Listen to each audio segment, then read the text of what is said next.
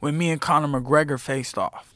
Well, And- listen, if he decided to do that, if somehow or another they gave him the green light to do that, I did. I can't imagine how that could ever happen. If they did that in bare knuckle, it would get a million pay per view buys at least. With Conor, Probably, it probably yeah, get probably two. Probably- three. Yeah, probably get two. No, or I three. don't. But I mean, I'm I don't being- have enough fans. conservative. You got fans here at Scrapcast, that's Yeah. for sure. Big fans of Mike Perry, especially the BKFC iteration of Mike Perry. Um, it's doing really good over there. Not sure why Conor McGregor decided to show up. Actually, I take that back. I know why he does it. Because he's not going to ever fight anymore, and he's just trying to be like relevant. You know what I'm saying? He's trying Yeah. to like be as as as public as possible. Yeah, exactly. Um, he is uh, keeping his name in the limelight, and the more that people talk about it, the more that his brand generates Exactly. revenue, the more that all the rest of it. And so, yeah, it's it's a win-win for him. But um, but yeah, like you said, Mike Perry versus Conor McGregor and BKFC.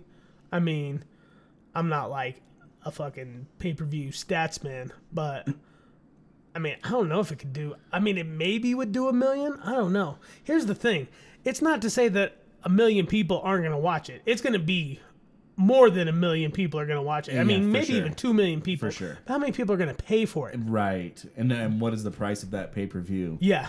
You know Yeah, I mean? yeah, You know, because like because it's not going to be their like monthly value that's going to be like you know covered for it. It'd be like a special pay per view where they'd have to charge. You know, They could sell the shit out of that. I mean, think of the press conferences. Think of the the shit talking between those two. It would be good. It would be a good setup. Would it be a good fight though? The jury's out on that. It's time. Hands up, you ready? Let's go, knuckle up. Ladies and gentlemen, boys and girls, children of all ages. Welcome to Scrapcast. Oh, how sweet it is! Scrapcast episode 16, 10th episode of season two, the finale of season two. As always, your host Ace, Mr. Will, Mr. Will, how you doing? I'm doing good, man. Good to be here. Yes, yes, it is. All right. Um, yeah. Last show of the season. A lot to talk about um, before our extended break. It's gonna be nice. Um, you got any plans? What are, you, what are your plans for the break? Huh? For the break, Yeah. I'm gonna go find a job. That's what I'm gonna do. Yeah. It's gonna be fun. Nice, nice. Uh, with this uh, summer weather fucking blaring in on us, I I have to get into the high country. I have to. Yeah. Well, Gotta go. let's get yourself a new tent and get get up there in the altitude, man. Head up towards some one of those real high places. It'll be a lot cooler up there. Yeah. Find a river. You know. what I mean? No, exactly, exactly. For those of you that don't know, we live at about 7,000 feet. Yeah. So I'm looking for like 12, 13,000, Exactly, like exactly. way the fuck up there, um, where it's nice and cool all the time. Mm-hmm. Um, new tent. That's a loaded statement. Very funny. Um, all right. So, um, don't buy from North Face. Let's get, let's just get into, let's get into what? The overview? Round one. The overview. Overview. Overview, and we'll start with the PFL playoffs. PFL. Uh, regular season has ended. Um, everyone tallied their points. Everyone's been matched and ranked for the playoffs. Um, there have been one or two exceptions as to who's been placed in the playoffs. And we will get into all We'll of get into that. Let's start with PFL 5. So, PFL, what's up? So the heavyweights. Yes. We should go straight into the standings here for Yep. who's going to be in the playoffs. Yep. Heavyweights: Dennis Goltsov, Jordan Herman. That's the number one, number four seed. Yep. Renan Ferreira, Marcelo Nunes, ranked two and three respectively. So, winner of those two fights will face off in the finals. So, Ante, the former champion, is out. Did not make the playoffs. Did not make the playoffs. So, the champion of last year is not Nope. eligible to become a champion again this year. Um, yeah, he had a, uh, I would say, lackluster fight against Maurice Greene. Uh, really Mm-hmm. was uh, excited to see the matchup. Um, didn't really live up to the hype. Um, but we did get Jon Jones and uh, Ngannou to face off. We- so yeah. that was something to talk Yeah. about. Didn't see that coming. Um, I guess we should have though because Jones does corner Maurice Greene, Mm-hmm. and so he was there, and we know that um, Francis Ngannou is doing a bunch of uh, you know PR for PFL right now. So I guess we should have seen that coming. But um, interesting face off. Yes, yes, um, without a doubt. Um, I mean, the thing that I don't know what you took away from it. What I took away from it was like one that Francis um, seems very like confident, even with like all of this going on with him. You know, not re-signing with the UFC. What would the possibilities of that be? And the Jon Jones match not happening and all of that. He didn't like, you know, I didn't see one sense of like any kind of hesitation or any kind of like befuddlement. I mean, he is like he knows right where he's at and he's, you know, 100% there. If anything, what I saw from Jones was him lighting up light light was lightening up a little bit um, off his stance of, oh, Francis is a pussy. Francis is blah, blah, blah, blah. And then they meet in front of each other and he's like, why don't you fight me? And he's like, dude, I was there for three years. Like, why didn't you want to fight me? And he was like, well, I had to get ready to fight you. He's like, okay, well, by the time you're ready, I'm not ready to fight. And he's like, okay.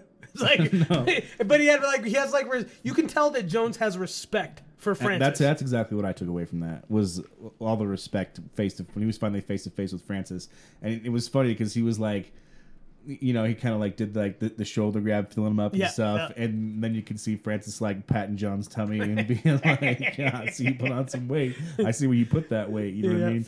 Yeah, Um, but yeah, I, I saw Jon Jones trying to shake Francis Ngannou's hand like three or four times in the five minute face off, and it's like, and just just those little things where you're just like he might trying to measure him up. Right, Yeah, right, yeah. Exactly, yeah. Um, no. Um, I mean, the, what are the chances that it's going to happen? Fairly, fairly slim. so slim. And I so think- slim. And I and I think that even like now they're even slimmer than they were before because I really think that Dana White was trying to get this whole like you know paint this negative like towards Francis, you know, like fucking I don't know how much he's orchestrating it, but I know that he's probably like hyping up Jones to be like, yeah, yeah, I like that what you said about him being a pussy and I like all that kind of stuff, you know, and try to create that because not only does it like spread shade towards Francis, um, as far as in the public eye, but then it uh, like you know builds up like oh what would have been or what could have been and that all sort of thing and really even adds more regret for Francis's decision to be in the PFL instead of having this and then you get these two together and you get to see like okay not only has Jones like la- Jones like stepped back from his like stern stance of like you're a pussy and all that but then also like you can tell like even afterwards they talked to him and he was just like yeah like you could tell he had respect even more for Yeah. Francis Yeah. and so it's just like yeah like it would have been awesome to see that fight but at the same time like the world goes on you know what I'm saying like that's kind of what I took away from it so like I think it's even less of a chance now I, I think Jones might be bummed because he knows that was his biggest shot at the big payday in the UFC. oh yeah yeah yeah that's true that's true You know, he's probably not getting the money. And we already know he was pricing himself out even before the move to heavyweight. And so without the presence of Francis Ngannou, who does he really at Stipe is really the only other person there. Yep. And you know they're not going to be adding zeros to his paycheck to Yep. fight Stipe. You know what I'm saying? Yep. Like, No, no, no, exactly, exactly. Um, interesting. Not only did Jones's stance, uh, and, and I- I don't want to get too far off topic because we still got to talk about the rest of the standings and stuff like that with PFL. But not only did uh, uh, J- Jones's stance lighten up with Francis, but um, Izzy, right after Jones and Izzy have kind of like squashed their beef we talked about last time, um, Izzy uh, came out and made a statement saying that he believes that Francis will fight again in the UFC. What do you think about that? I mean, I guess it depends on how long his contract is for the PFL or how long Uh-huh. PFL is around, period. But um, I, it's not outside of the realm of possibility. We've Mm-hmm. seen people leave and come back, and we've seen, you know, Dana White try and bury fighters only to welcome them back, and that's that's just But kind of but to this level, I don't know. I mean, he like seems to have like a fucking hard on for Francis Ngannou. he does. But be- it's because he got bent over the barrel, right? That's why. Well, it, That's well, why. well, if anything, he was trying to bend Francis over, and Francis was like, "I'm not taking that shit," and he was just like, "Ugh." Right, but but Dana's the one that looks bad in that scenario Yes, because yes.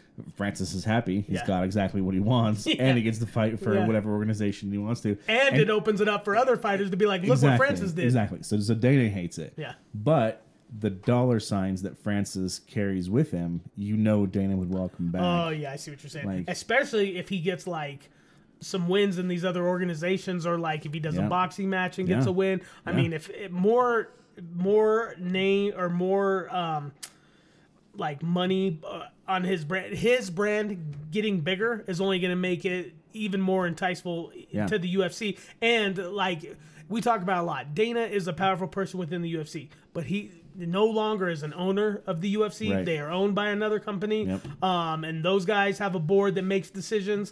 Um, and so, yeah, I mean, yeah. Personally, I don't think it's going to happen um, because I just think, dude, I've seen a level of pettiness come out of Dana White that I think that he'll do it just to.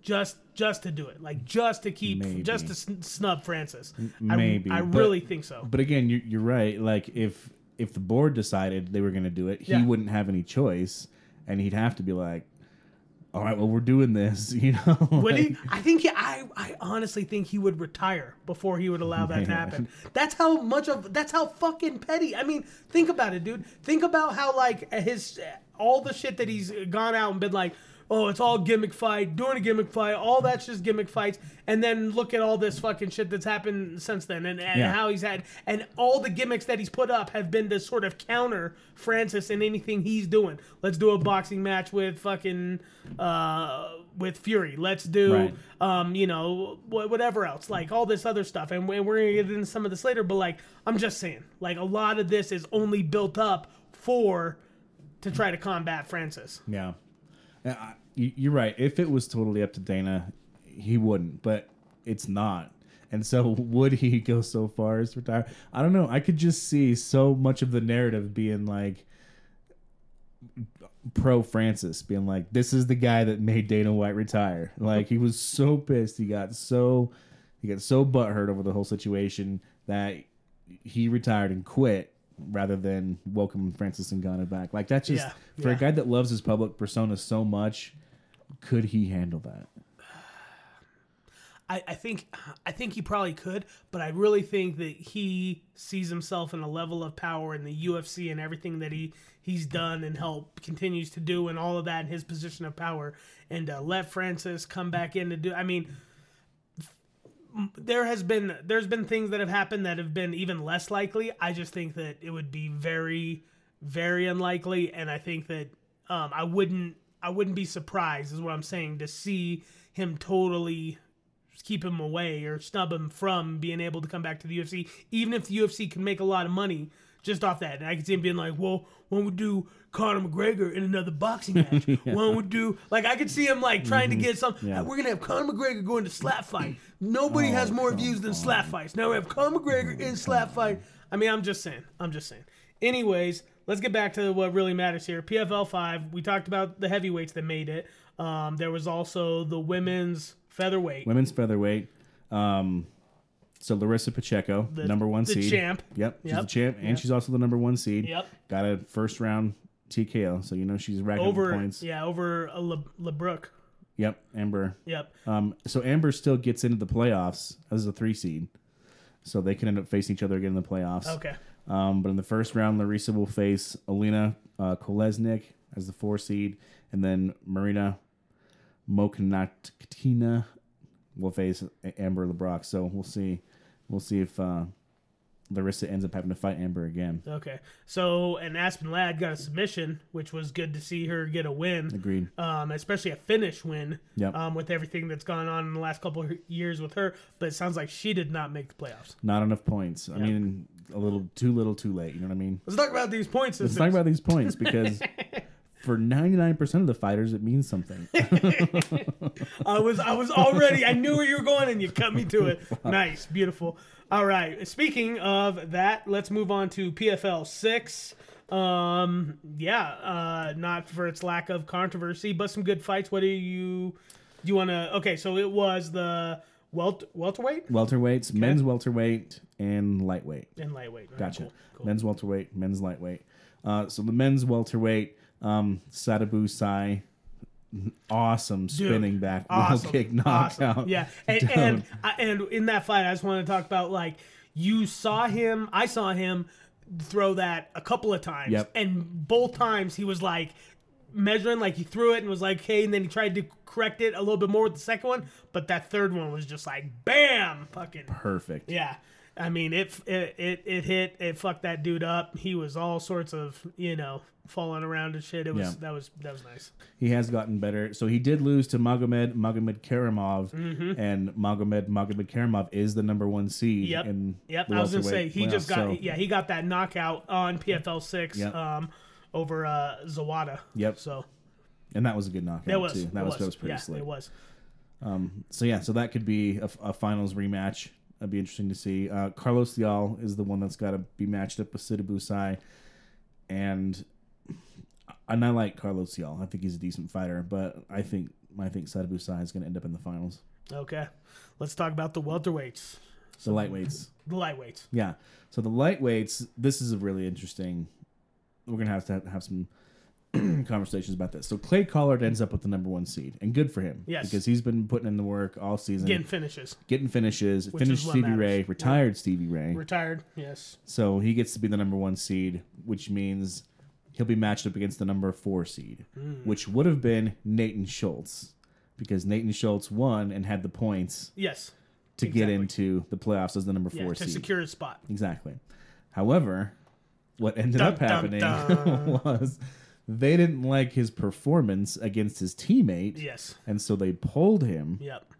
and replaced him with Shane Burgos, Shane the guy they just Burgos. spent a whole shitload of money to bring in, Yeah. and who didn't even make the playoffs. No, exactly. He got he went one and one, uh, lost, got a decision. Um,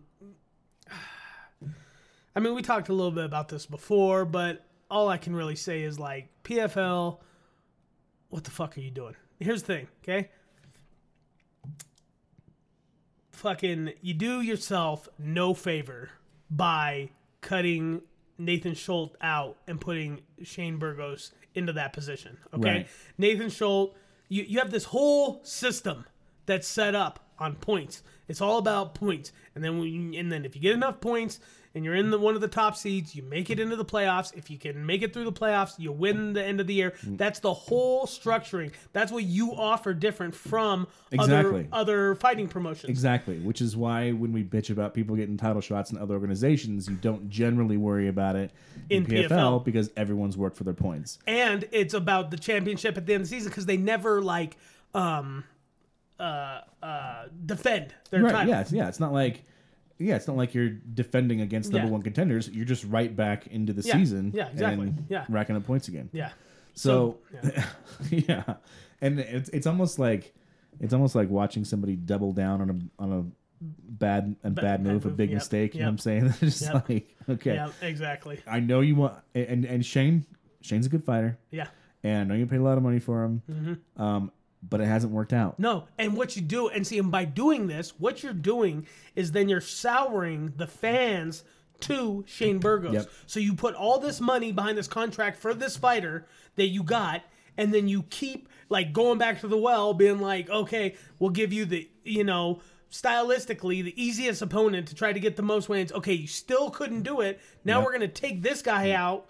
And, and let's be honest, the fight that Nathan Schultz had um, on PFL six was a boring ass fight. It was. I'm not gonna sugarcoat it. It was. It was a sparring match with It his was. teammate. It was exactly. That's exactly what mm. it was. But the thing is, is like that doesn't matter. I know. because here's the thing: the the PFL puts together the structuring for who's gonna fight who. Yeah. So the only reason that you know what I'm saying, like if they don't want that to happen, don't put teammates to fight teammates Exactly. in the in the playoffs. If you don't want it or at all. And if you don't like it like that, then just have one person per training camp Right. in the PFL. Yep. I mean, you have what uh, what is it? Sixteen slots, eight slots? What do we get? To, I mean, something like that. Yeah. So I mean, you only have a limited amount that you can make work. So why do you have training partners in the same weight division, especially if they're gonna if you if you don't know that they're not gonna go in there and fucking bang it out? You know what are you doing? No, there's there's no excuse for that. Yeah. So the only silver lining I can see here is that since Shane Burgos is the four seed, he is going to face Clay Collard, and I do think that'll be an entertaining fight. They're both going to come in and they're both going to bang and try and beat the shit out of each other. I do think that'll be an entertaining. I mean, but fight. Clay. Okay, you're right. But I think it'll be entertaining. But I think that Clay has like superior grappling wrestling ability than Shane Burgos.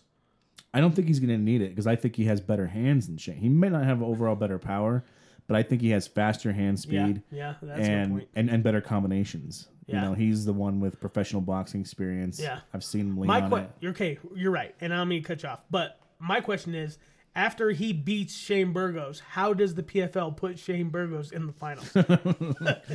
Somebody's gonna piss hot. Somebody's gonna be injured. That's funny. It's gonna be so interesting when we come back and be like, okay, so Shane Burgos is the lightweight PFL champ after not winning any of his finals matches. It's by default. yeah, they literally are just like, here you go, Shane. You can't win it, but here's your title. Yeah, Yeah. yeah. I mean, if they do that, then he has to fight Francis in Francis's first fight. There you go. There you go. yeah, exactly. Okay, so that has kept us up to date with uh, the PFL um, five and six. Um, let us move on to Bellator 297. Um, pretty good card, all things considered. Main event was uh, Nemkov versus Romero, Yep. right? Yep. Um, and then we had uh, the co-main event, Pettis versus Pitbull. So, what do you what do you take away from this? Yeah. Um Pettis looking great Yes. against Pitbull. Yep. He's really come into his own. He's um he's slick, he's smart, um, he's really good. His footwork is improved leaps and bounds. And, you know, Pitbull's no no pushover. I mean, I don't know what he lost in the weight cut, but but he didn't have the footwork to keep up with Sergio Pettis, No. is what I saw. No. Um, that was exactly my point. Um, watching Pitbull, being a fan of Pitbull, I think going for three titles was a little too ambitious. Agreed. Um, the thing is, is that when you're gonna cut weight and perform at that high level, it has to be a more natural cut that has to happen because what ends up happening is you cut all that weight, your stamina is definitely affected. The your you know the frame, your body, the way it feels in there is affected. I mean, he looked in that fight like he was like couldn't find his timing and then mm. he was out of gas before it even started and that's what happens when you do a dramatic wake up Yep. when you fought two weight classes above n- not even like a month ago and now you're already cutting down i mean it's like i know you want three titles but like you got you, just you know what i'm saying like I you got you got to be a little bit more like it's the- beforehand the, point of it. diminishing returns, Yeah, right? Like yeah. it, the you're not the same person at a lower weight class as you were at the weight class you're used to. No, no. And to speak of that, um, Romero in his fight versus Nemkov looked like he wasn't the same Romero as old. Certainly not. Um, but he is like 50. Exactly. So, I mean, uh, our best guess, you know? yeah, exactly. Who Yeah. knows for sure? Yeah. Um, but uh, he just he just gave away every round Yeah. until he decided to show up and fight with the last two minutes Yeah. left in the fight. Yeah. and he did he did well in those last two minutes. I know, I know, I know. It reminded me so much of the Izzy fight when he fought Yep, Izzy. yep. There was, you know what I'm saying? A lot of that standing still, trying to do the hand movement, fucking strike a pose, vogue, Yeah. like Anderson Silva, fucking shit. A lot of that, Yeah. and then at the end, push for it at the very end. You know, Mm-hmm. um, bad strategic, um, I think, um, game plan, but he's done it before. So I mean, when I was watching it, I was like, ah, it's too bad. he's gotten late finishes.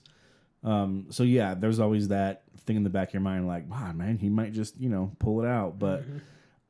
But part of it was I, I think Nemkov had had put on too much through the first four rounds. Yeah. You know, Yeah, exactly. I definitely agree. All right, so um yeah, let's move on to UFC Fight Night Vettori versus Cannonier.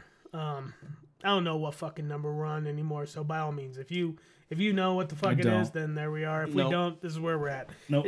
And for all of you listening, partaking, you would, if you watched it, you would know. If you didn't, then don't worry, we're gonna cover some of it here. So main event: Marvin Vettori versus Jared Cannonier. Jared Cannonier picking up a very one-sided decision over Yeah. fucking your boy. No, yeah, Um, I know. And um, then the co-main event um, really was uh, the two Armins, Armin uh, Tsarukyan and Armin Petrosyan, um, picking up dubs against their opponents. So Mm-hmm. Yeah. what did you, what did you Uh, think about it? Tsarukyan looked good. He knocked Joaquim Silva the, the fuck out. Yes, Um, it was a it's a good win. really good him. fight though. I'll be honest with you, really good fight because because at the beginning Armin was kind of getting the better, and then uh, Joaquim started Yeah. really putting the pressure on him and and and uh, wobbled him and was getting close to look like maybe a possible finish. Yeah. and then Armin came back and just fucking stopped him. So, It, yeah, he it, it, forced Armin to reach into his wrestling tool bag to so that he wouldn't get knocked out. Yeah. he was because he was hurt. yeah, Uh, Jared Cannonier, he did. He just beat the shit out of Marvin. That was that's all there was to it. Mm-hmm. Yep. And I, I think Marvin landed one good shot early in round one, yeah, but the rest of it was was yeah was him just showing look at how many punches I can take. uh, dude. And we talked about it before, like. I, it sucks because like I want to bury the dude, but like also he's like the only like real like Italian fighter Right. in the UFC. So it's like part like every time I do it, like my I get like a conflict with myself. But we talked about that like the dude really doesn't have a lot going on upstairs um, in that department, and like this fight showed another reason why. Um, I was saying that he had a game plan, okay, and his game plan he couldn't get to work. So what did he do? He just continued to do the Right. game plan. Right. And he continued to take punishment. I mean, he literally didn't move off of trying to do the same uh, combination over and over and over. I was literally like, Yeah. it, it reminded me of like when you're playing a game with somebody and they don't know what, to, a fighting game and they don't know what to do and they just keep pressing the same button. You're like, And button mashing. what are you doing, dude? It's just the No, same I button. know, I like, know. So, uh, but here's here's my question with Marvin Vettori, and not and it extends past this fight. Like, what happened to his wrestling? Because that's how he used to win fights. Remember, know. he never won fights by standing and I trading know. with you and knocking you out. I He know. won fights by grinding you out, Yep. clinching you, taking you down, and beating the shit out of you on the ground. And he's strong enough and good enough to do that. But again, with the Robert Whitaker fight, not a single takedown attempt against the Jared Cannonier fight, not a single takedown attempt. So know. what has happened here? I think that he has got far enough away from it. Maybe even like, you know, a la Ronda Rousey, right? Remember when Ronda got too far True. away from the judo and Yeah. was doing boxing and was thinking, oh, I can stand up and bang with all the best stand up strikers in Yeah. the world. And then you run into fucking Holly Holm and then that's the end of your career, pretty much. Straight up. You know? Yep. I think that that is more or less what it is. Because let's be honest, he trains with Rafael Cordeiro. He trains with like one of the best, if not the best striking coach, you know what I'm saying, of all time. Like one of the top ones. So if I was trained, especially for as long as he's been, I mean, it's been multiple years now. I mean, I mm-hmm. don't know, maybe five, maybe even more. Like training with this guy, I would believe myself to have that kind of level of. But here's the thing maybe he does. It's just you have to be able to read your opponent and then put the combinations into the know what you're looking for and figure out, you know, create the feints, create the spaces, create the traps, uh, punish your opponent, make them fucking pay for it. And and he just doesn't do any of that. All he does, he's just like game plan, game plan, game plan, game plan, game plan. I mean, it's Right. like a fucking robot being in there. the difference between imitation and creation. Yes. He can imitate the moves in the ring. Yeah. But like you said, i- if you're not creating Yeah. the openings for those to be Yeah. effective, Yeah. then you don't know when to throw these strikes. You just start throwing them because you know how to throw them, not because there was a time to throw them. You know what I'm saying? Like I know, I know, I know. It was, it was, it was crazy. It really was. Um, any other fights you wanted to talk about on the card? I mean, it was a decent card overall, but nothing really stood out to me. Yeah. One thing I want to talk about, um, I was super wrong. I'm going to admit it. Um, I was really taking um, Muslim Salikhov um, in that fight that he had against Nicolas Dalby. Couldn't be more wrong, be honest with you. Um, Nicolas Dalby, I think, just really showed another level of durable and toughness that Yeah. I wasn't even expecting. And, you know, out Muslim Muslim, like literally yeah, he just did. just Yeah, put he the did. punishment on him, Yeah. made Muslim be uncomfortable, couldn't fucking find where to get his openings, and just took the fight to him the whole time, and then put it away. As far as the decision, I mean, that's that was that was my thing. Um, so yeah, I definitely wanted to highlight that because that I was super impressed by that performance. Yeah, shout out to Dalby. Nice job. Yeah. All right, uh, moving on. UFC Fight Night: Emmett versus Topuria. This is where we both get a shine. Yeah, so another another good card.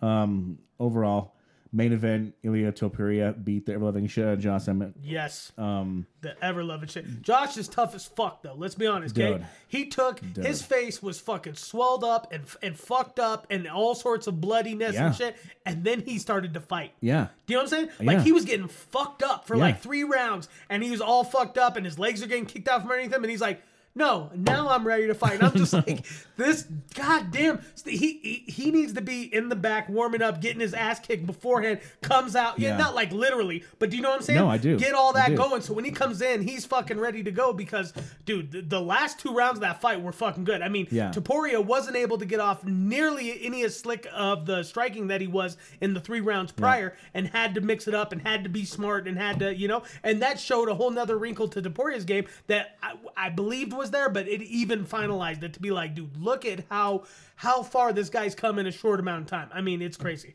no, you got to give Josh Emmett the honorary Diaz name, right? Because like he's he's just one of those guys that like like maybe Topuria just got tired of whooping his ass. Yeah. he's just like, but I've thrown everything I have at this dude. Yeah. and he's still coming. Like, okay, now I gotta now I gotta not get knocked out. Yeah. you know what I mean? Yeah, exactly. No, he dropped him multiple times. I mean, great Yeah. fight. Great fight.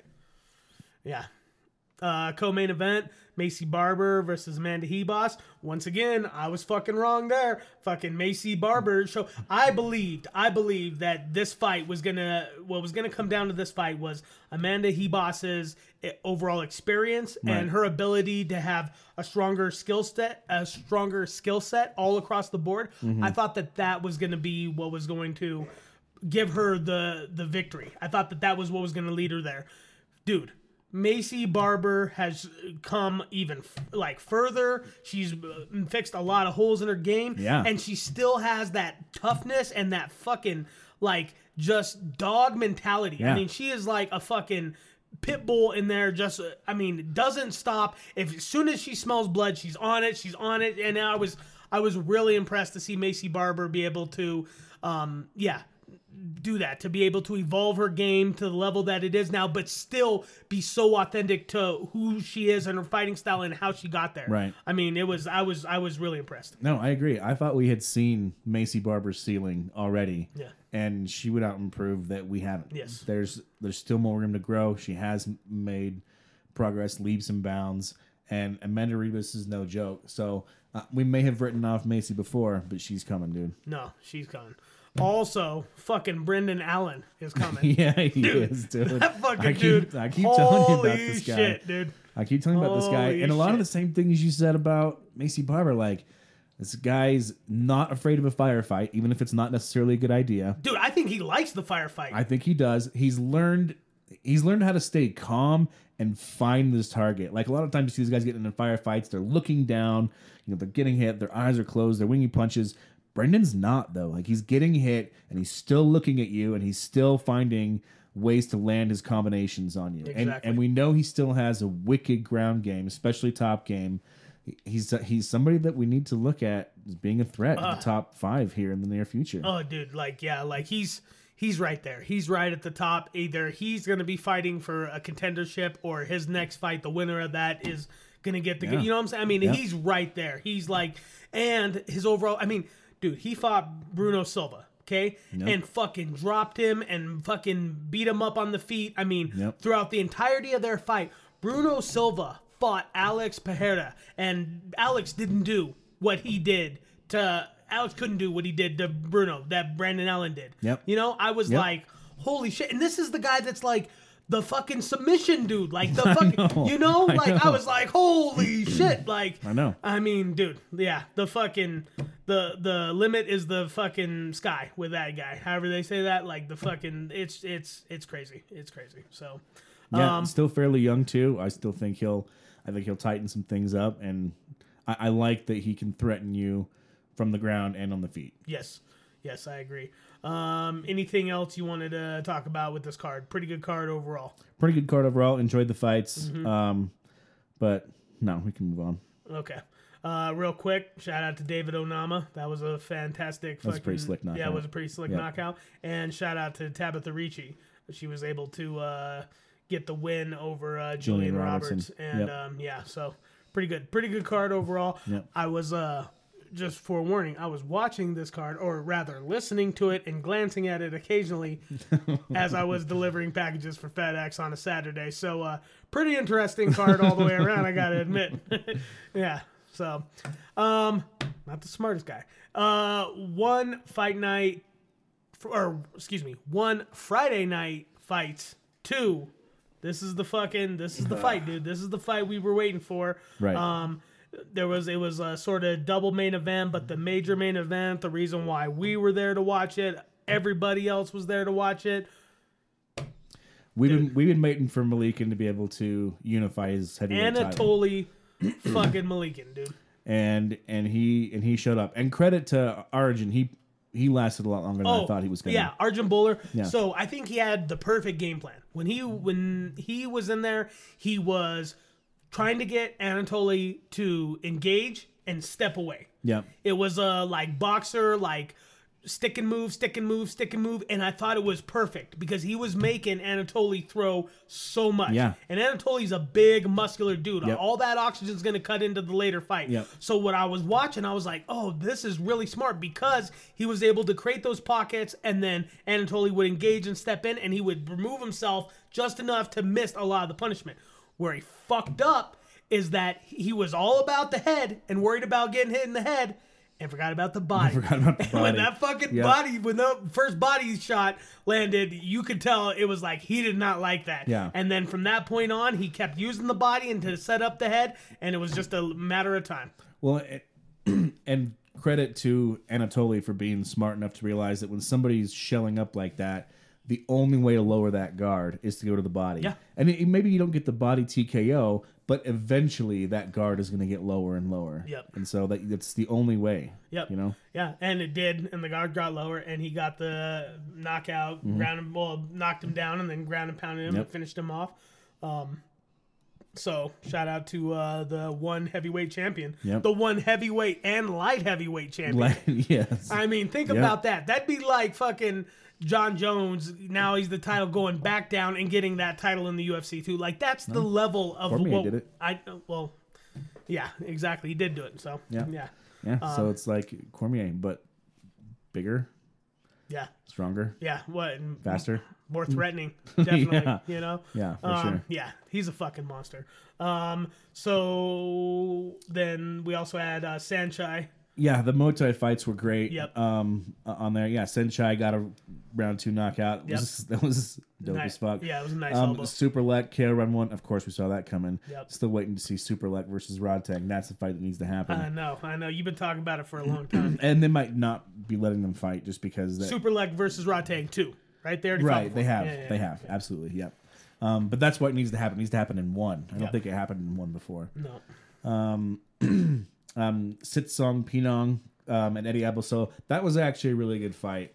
Um, I'm usually in total agreement with how they um, score their fights over there in one. And I'm not saying Sitsongpeenong didn't win, Ugh, but dude. but Eddie, man, Dude, I know. Like, there, there was, I know, dude. that was the closest fuck fight. I dude. know, I know. And uh Sitsongpeenong is a um like he's like a legend over there, right? Yep, like yep. he's a fucking he's a big name. He's a hard dude to beat, a hard dude to get a win on. And I'm telling you, this dude, I didn't know much about him before, but um uh Eddie came in and just fucking I mean, took the fight to him in every sense of the word, was was hitting him with really really nice elbow work spinning elbow work connecting um really making him step into the spinning elbows Yep. i mean his whole face was fucked up um I could I could see I'd be honest with you I could see how you could judge it for Sitsongpeenong on the round by round basis but the overall fight I definitely felt like Eddie got the better of him and I personally scored it for Eddie too so? I mean it was just you know it's just one of those things where a round gets really close and it can go either way and then that you know like we talk about a lot of times but yeah I mean I'm really going to be looking forward in the future to when he's fighting cuz um, Agreed. yeah yeah that was I mean, seriously, dude hardly ever gets threatened. And for them to be an American and go in there and gets this Muay Thai legend Yep. in Thailand and fucking put on that performance, like, of course, the judges aren't going to give you the fucking decision, but the world saw what happened. Right, and to be as aggressive as he was, and to not be afraid of Sit Song, you know what I mean? Yeah. Like, like I know who you are, I know you're the legend, but that's how you that's how you beat fighters like that. Yeah. Is you go in and you take it. Yeah. you know, That's how you become the legend, is by beating the legends. Somebody up. said that shit. straight up. All right. Um, and then we had uh, BKFC 45. Um, yeah, and this was from Florida, Hollywood, Florida. Uh, main event: Palomino versus Liley. Um, not an overall action-packed fight Right. but um, pretty good still. Palomino got the decision.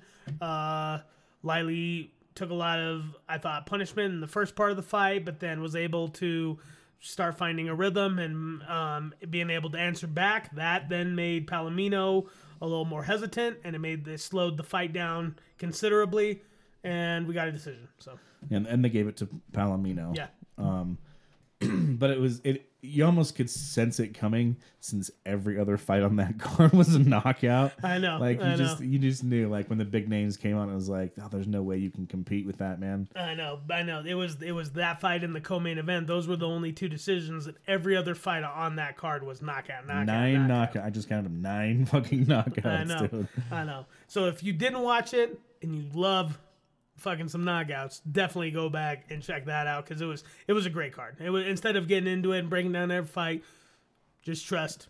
BKFC when they put together that that that, that type of uh, card, man, you get a get a lot of dynamite. It Yeah, seems like yeah. it seems like we've had multiple cards now with BKFC where they have been like Agreed. ninety percent or more knockouts. Yeah. I mean it's crazy. Or or or TKOs. Yeah. and and you're right. And it's it's a it's a different beast. Mm-hmm. It's a different beast. You you just can't take the punishment in BKFC that you can take in some of those other sports. So you either go down or you have to quit. Exactly. Yeah. Exactly.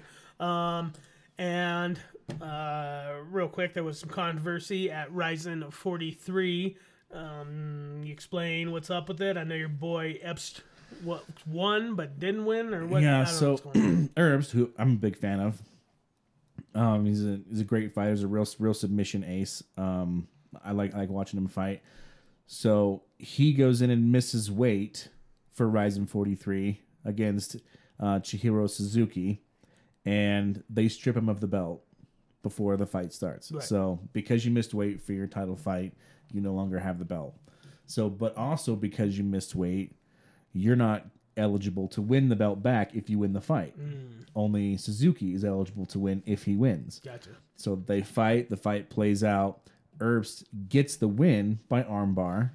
Um, three minutes into the first round, so it was fairly fairly fast. That's what he does. Um, but then they overturn the win to a no contest because he missed weight.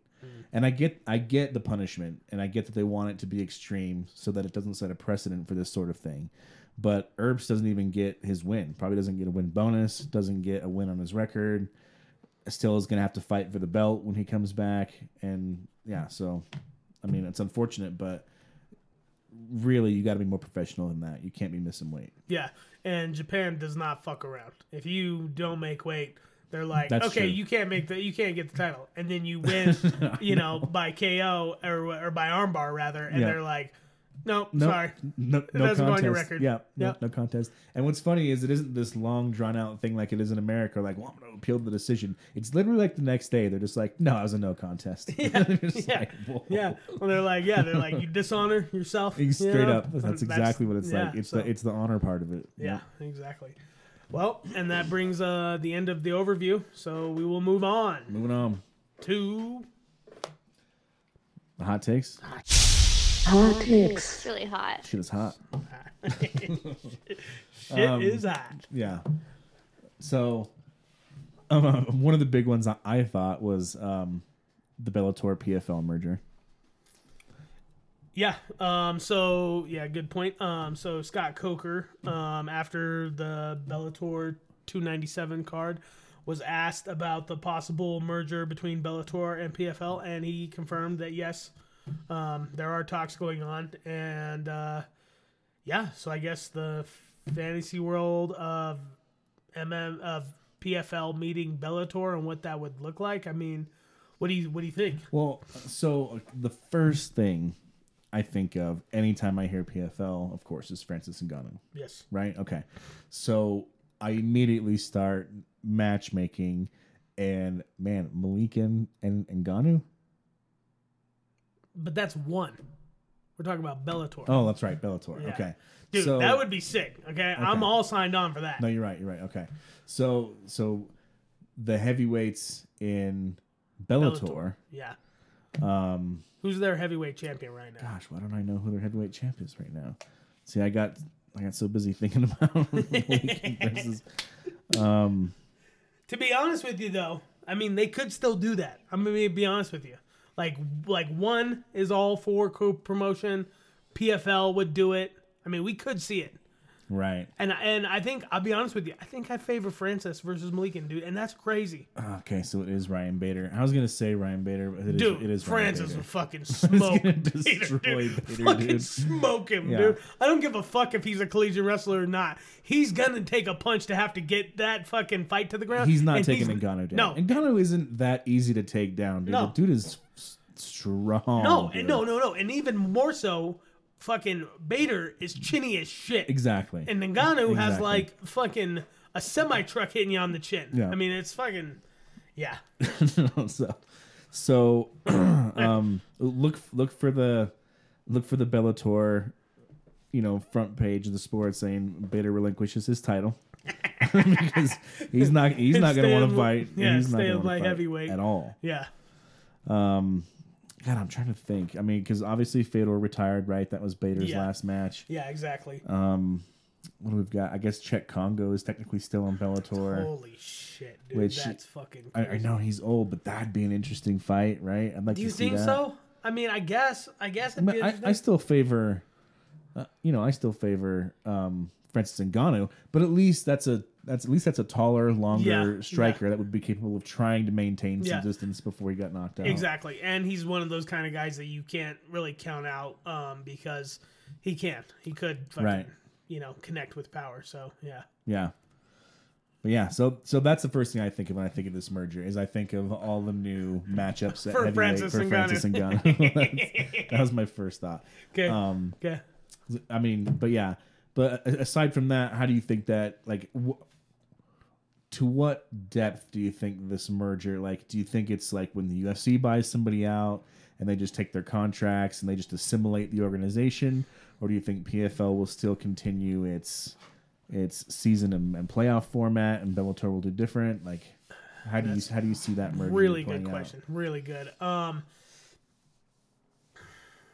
i feel like i feel like what pfl should do if they acquired bellator would be to take all of their like top talent all the like cream talent right bring them in put those guys in the tournament take the under and have those guys face off with their cream you know, which I think the Bellator would have more, you know. Um, They have a bigger roster exactly, like, yeah. exactly, and and and so bringing that in, I think would, you know, help that. Um, but I think that then what you could do is then you could take some of these other guys that are like that would normally maybe make it or maybe not or be on the undercard or whatever and have these guys fight each other on some of these PFL international cards There you go. that they have so that they have newer talent but then they also have these guys fighting each other to try to get up to that that position to Right. even get into the playoffs you know what i'm saying Yep. and really create a better um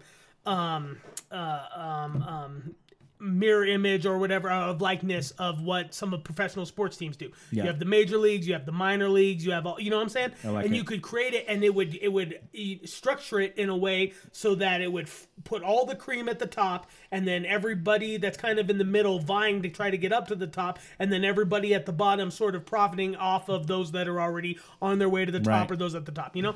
Uh, But but but but big but will PFL know what the fuck they're doing in order to do it? man. It's, Do you see what I'm saying? It's starting to not seem like it, I right? know, I know. That is my worry Yeah. with it. Is that like Yeah. I feel like there's a lot of there's a lot of possibility of this could be really good, but are they going to be able to make that choice?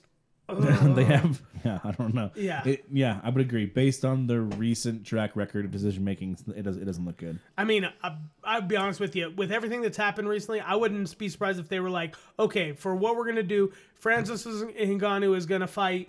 20 different Bellator fighters, and we're going to take that $2 million and spread it between those tw- 20 Bellator fighters because all we know how to do is go back to the well. And we've given Francis a lot of money. So we're just going to hit that Yeah. well over and over and over again. Yeah. You know, we'll have Shane Burgos fight Francis and Ngannou. We're going to have it all happen here. I, I do think we'll end up getting some good matchups. Like if all else fails and it goes to shit, I do still think we'll end up getting a couple of good, three or four good matchups that Yeah. we might not have gotten otherwise. Yeah. yeah. Good. Good. But-. But All that's right. that's the very, that's the very low end of the of the spectrum. It- It, could be so much better. I know. I know. Um, So yeah, is life. yeah, something I didn't know until uh, I got here prepping for the show. So Belcher was stripped. stripped of his BKFC title um, for allegedly he has signed and will have a boxing match versus uh, Rahman Jr. Hasim Rahman Ju-. Hasim, yeah, Rahman Jr. Okay. Um, who he just had didn't he, didn't Rahman Jr. didn't he just fight um, somebody? It wasn't Jake Paul. It was It wasn't Jake Paul. Was it Jake Paul? Logan Paul? fuck. I don't know. I it was those- some I kind get of those motherfuckers. It was it was some kind of like Greg. Hardy. It was Greg Hardy. That's Hardy. who it was. That's who it was. Yes, it was. exactly. And he lost. And he lost exactly. And then Greg Hardy got fucking knocked out. So I don't know if it's doing anything for Belcher to do that, but God, I really don't want to say this, but I'm gonna be honest with you. I don't think Belcher wanted to face fucking the heavyweights there. Really? I, I really don't because Gotcha. that fight that he had against the former heavyweight champion when he got the title, Yeah. That was not an easy. He wasn't fight. necessarily That winning wa- that fight Dude, until he got the knockout. Dude, he got so close to getting knocked Yeah. out. That second time when he got dropped, Yep. I mean, when he got up, it was like right at nine and a half. Yep. He was like nine and a half, and he popped up, and I was just like, are they going to even let it count? Okay, they're going to let it count. And then he knocked the other guy Yeah. out. Okay. And now we're going to be talking about Ben Rothwell. We're going to be talking about, a, you know what I'm saying? No, I mean, their good point. heavyweight division now is is evolving even more so. But the thing is, is Belcher was never a heavyweight Never, dude. never a heavyweight. He was a fucking middleweight and welterweight in the UFC. You know what I'm saying? so why did he fight at heavyweight? Because he's getting older and, and and to cut all that weight and the rest of it. I mean, You could cut down to light heavy, man. I mean, I know that would be that's where I think he should be because I think that him versus um uh what's his name? I wanted to say Lorenzo Tate, but that's not him, right? Is that the heavy the light heavyweight champion of BKFC? I don't. I don't the, know. it's the, yeah, it's the dude that fucking fought uh, Richmond, who got the knockout. member um, on the BKFC Knucklemania too. He Right. fucking got dropped, and then he fucking punched him immediately Lorenzo after, Hunt. That's Lorenzo. Hunt. Lorenzo immediately Hunt. after getting back up to Yeah. back up to his feet. Yeah, I would like to see Lorenzo Hunt versus Alan Belcher. That's somebody Yeah. that's a lot closer to you know what I'm saying. His frame, um, the overall back and forth. That seems like a lot more favorable matchup. I'm not saying I don't think that he took the boxing match to get rid of the title. I just think that fucking there was already questions of whether or not he was gonna, um, you know, put the title on the line or when he was to put the title on Right. or all that that was brought up by you know Rothwell and some of those guys to be like what's going on here with this thing? And then this boxing fight happened and then BKFC was like well you took that boxing fight.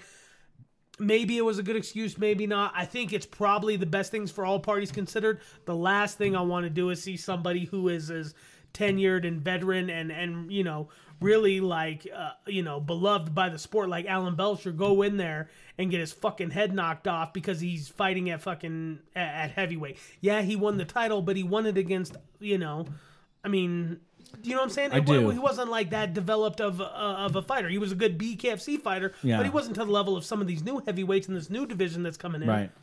No, no, you made some good points that I hadn't thought about. It's almost like that whole 4D chess thing where he's just like, man, I don't want to relinquish. I don't want to be seen as as giving it up. I Yeah. don't I don't want to defend. I don't Yep. want to fight these guys. Yep.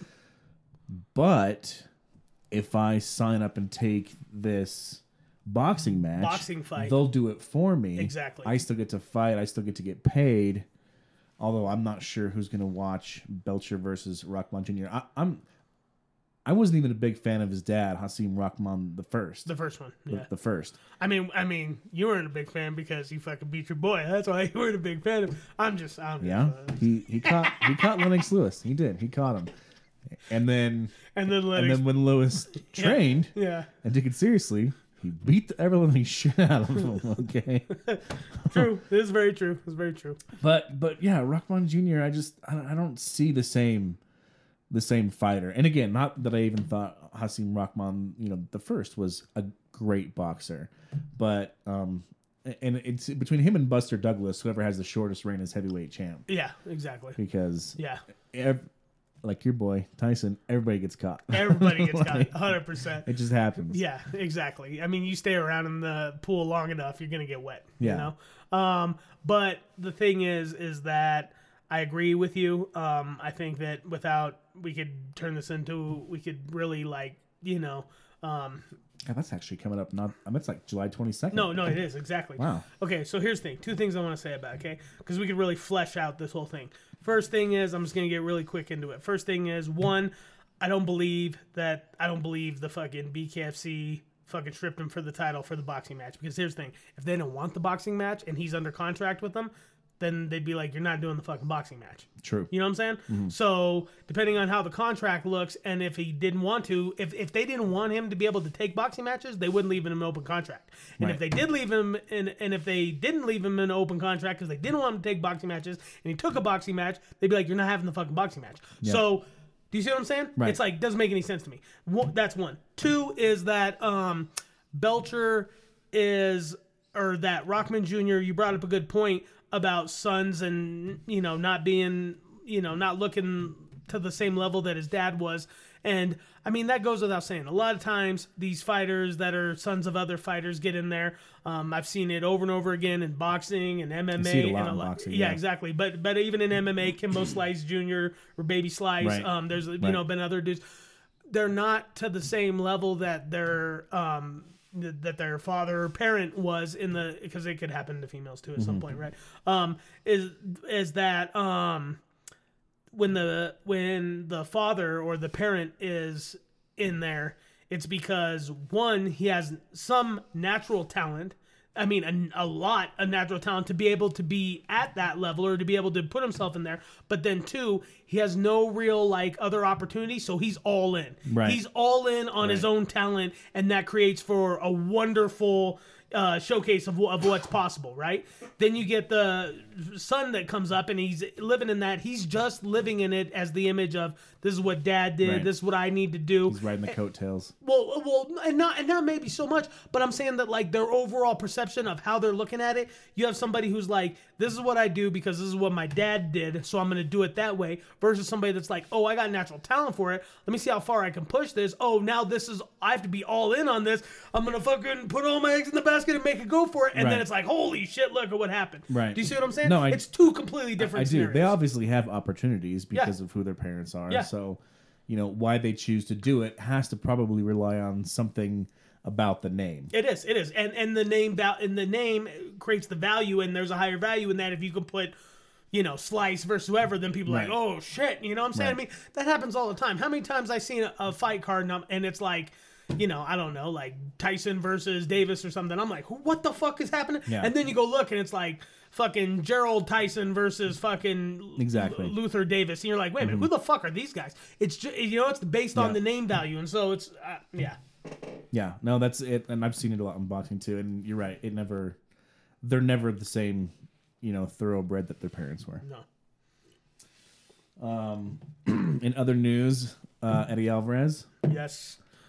Fought out his BKFC contract. BKFC well, he had yeah, he came in for that one fight It was, against. it was a um, one-off. It was Yeah, one-off. against um, what's his face? What's his name?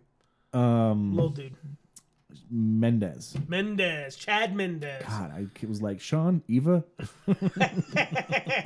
okay, wrong. All right. Um, yeah, I would have liked to have seen him stay in, in BKFC. I, I thought that was a cool spot for him, but that's obviously not what he wants to do. What he wants to do is finish his trilogy with Chandler. Mm. Yeah, yeah. Um, I did see that. I seen that he was calling out Chandler because Chandler seems to be avoidant of a dance partner. he is. Surprise, surprise. He is. We will get into that further. So let's. I, dig- I digress. Um, but so yeah, so he wants to put out the feelings out there. Hey, UFC, I'm open. Let's do this fight, uh, the trilogy, which their fights were in Bellator. Yep. First one, Chandler got a submission over Alvarez. Um, that was really what made Chandler Agreed. was getting that and being able to beat Eddie Alvarez at that time. Eddie Alvarez came back. They had a really close fight in the second one. Eddie won by decision. I thought he won by decision. Um, so yeah, so to have the third fight again, they could have it in the UFC. I'm I'm all up for it.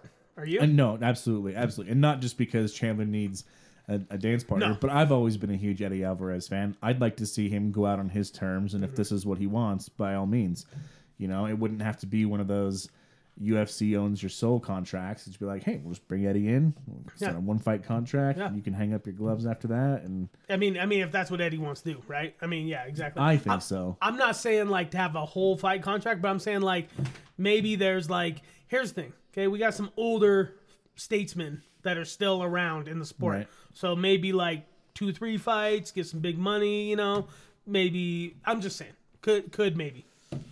Yeah, all right, okay. So yeah, it's a it's a possibility.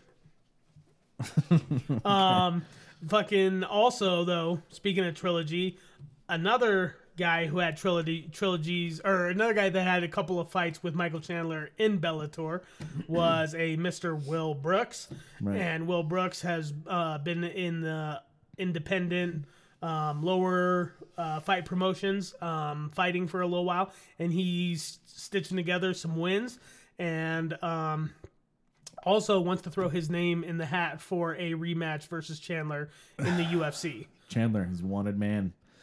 Um, but to be fair, he's in the UFC. He's got big name recognition, and win or lose, he technically looks fairly beatable. So I get where all this is coming from, right? Not only is he going to put on a big show, but you never know, you might get a win out of it. All right, I get, I get that. Will Brooks, I was Will high. I was really high on Will Brooks back in the Bellator days. Right. I, I, really was. Yeah. He beat some really good names. He looked really good doing it. Then he got signed by the UFC and shit the bed. I don't know what happened. I know. Never looked good over here in the UFC. I know. And then has just gone downhill since then. And now, like you said, now his, this fall from grace has resulted in him in being in these regional promotions. Mm-hmm. And you'd hope he could string together a few wins in a regional promotion after being a Bellator champ. Right. But um, uh, again, not sure what not sure what to make of that. You know. So no, you're right, and you bring up a really good point. You do all of what you said I, I, is accurate. I mm-hmm. believe it to be as well. But the thing is, is that I've seen it before with fighters. I've seen it before with fighters like Brandon Moreno, where they come into the UFC, they Brandon Moreno comes in the Ultimate Fighter, loses Right. first fight in the Ultimate Fighter, right.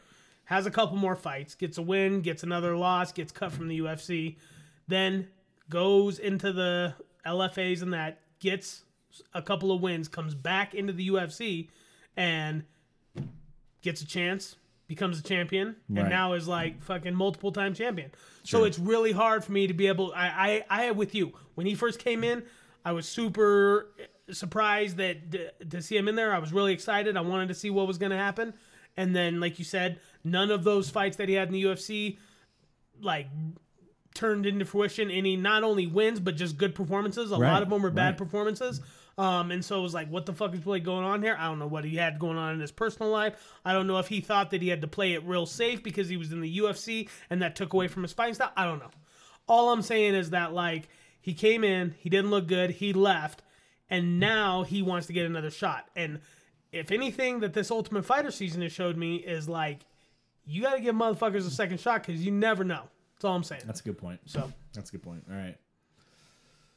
Um, moving on. So moving on. Um, We've been alluding to it. Let's fucking stop beating around the bush. Let's get to it. yeah, a lot of ways to phrase this. Um, I would like to hit it. Does Conor ever fight again? I think that the overall odds on that are uh, probably 80-20 no. Okay. Is what I would say. Okay. Um, and and so one of the reasons we brought this up is because he hasn't entered the USADA testing pool, Yes. and you If have he- to be in it for Six months. Six months before Yep. you can have a fight. Not that that hasn't been pushed aside before. Not because that it, wouldn't has. be again. Yes. Right, because it has. And it has for Brock Lesnar was one of the bigger examples. And why? Because he's got a big name. They want him to fight, and they own USADA, so they can do whatever the fuck they want. So, could they do this with Conor? If Conor actually wanted to fight, of course they could. Yeah. Right? But that's the that's the rub. For me, I don't think Conor actually wants to fight anymore. I think that Conor does, but I but I don't believe he wants to fight. Like I think that he wants to put on a performance. He wants to be popular, and yes, but I don't think he wants to fight. no, but the only way for him to really do that is to fight. You can only push this card of like maybe I'll fight this guy, maybe I'll fight that guy for long enough before we're like we don't give a shit. And he's getting really close to the edge of that. Well, that's the only reason why this Ultimate Fighter like really started to pan out because we were like, oh, he's really going to come back. So Right, now we're all interested and invested to see how good he is. He has a documentary that's coming out about his reclaim. I really think that he wants to come back. But I don't think he wants to come back to be like another fish in the pool. I think that he wants to come back on his terms against the right opponent, against the right. I think he's trying to take all the ducks and stick them up in a row to be like, okay, you know what I'm saying? Like the Donald, he wants another Donald Cerrone fight. He wants it right there where it can be Right. where he wants it, where the ch- the the chances of um, losing or of you know um, failure are very very slim. I think he really wants to. What he wants more out of anything is to get a victory or a couple of victories back into the cage and kind of restore that whole presence of oh McGregor and oh well, how great was he and all those kinds of things to get people to talk about and then disappear. Gotcha. You know what I'm saying? To kind of leave like on top again. I think that that is. I've been saying I've been saying since the beginning when it, we talked about the whole thing that I wasn't sure if he was going to come back. And then and then they were like, "No, we got this fucking documentary. The whole documentary is like fucking 3 hour, 2 hours or whatever of him just being like, "All we got to do is come back from this. I'm on dude, that's the only thing I care about, come back from this shit and the rest of it." But then you see all this other bullshit happening. All this shit in the media, all this shit, some of it some of it showing up at BKFC, Yeah. holding a BKFC belt. yeah, Like, and all the all this uh, you know um, publicity around like possible sexual allegations with all this stuff. Right. And I don't know. I wasn't there. I don't know what happened from what didn't happen. I know that there's a lot of fucking inconsistencies and the rest of the thing. All I'm gonna say is like, what are you doing, dude? Like you know, like you know that you walk around with this gigantic target on you. Right. So if you don't want to end up, you know, going through these same types of things, I mean, it's the same thing as like when Jon Jones is out fucking around when he was the champion. It's like, Yeah. what are you doing? Yeah. All you're all you're gonna find is trouble in areas where there's trouble. Exactly. Like, so what are you doing here? You know what I'm saying? Yeah. So I mean, but I don't know. That's that's my thought about it. okay, so and and I, I'm not saying I disagree with Mm-hmm. your appraisal of the situation. Do you feel like that's realistic? Like I, like I, I, th- I think you're right. I think in his head, you're right. That's exactly what he's thinking. Mm. But is that actually realistic? Are there, are there those dominoes that he could line up? Fuck yeah. Okay. Yeah. I mean, But where though, and at what weight class? Like, I'm not even sure this dude can even make lightweight anymore. Jim Miller. If he, yeah, if he could, if if Conor can make lightweight, Yeah. But I'm and not and sure if that he enough people anymore. and if enough people wanted to see it, because that's the other thing. It's not just about his performance and his opponent. It's about the overall. He's got he's got a he's got to fight with his old standards of turning in money and and the eyes on him. All of that is part of who Conor McGregor is.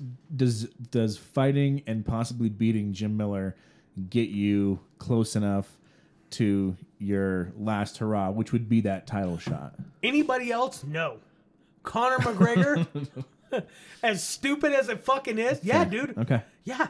All right. If he goes out there and starches Jim Miller, they will put that shit on repeat till the end of time. They'll be like, I'll be like, Conor came back, beat the guy with the most wins and the most fucking Yeah. and the highest record of the blah blah blah blah Okay. and all that shit, and it'll just fucking and they'll just use that and milk it for every bit of fucking that they can. You know what I'm saying? Yeah, yeah. So yeah, I, I definitely think they could. Okay. Um, but to be completely honest with you,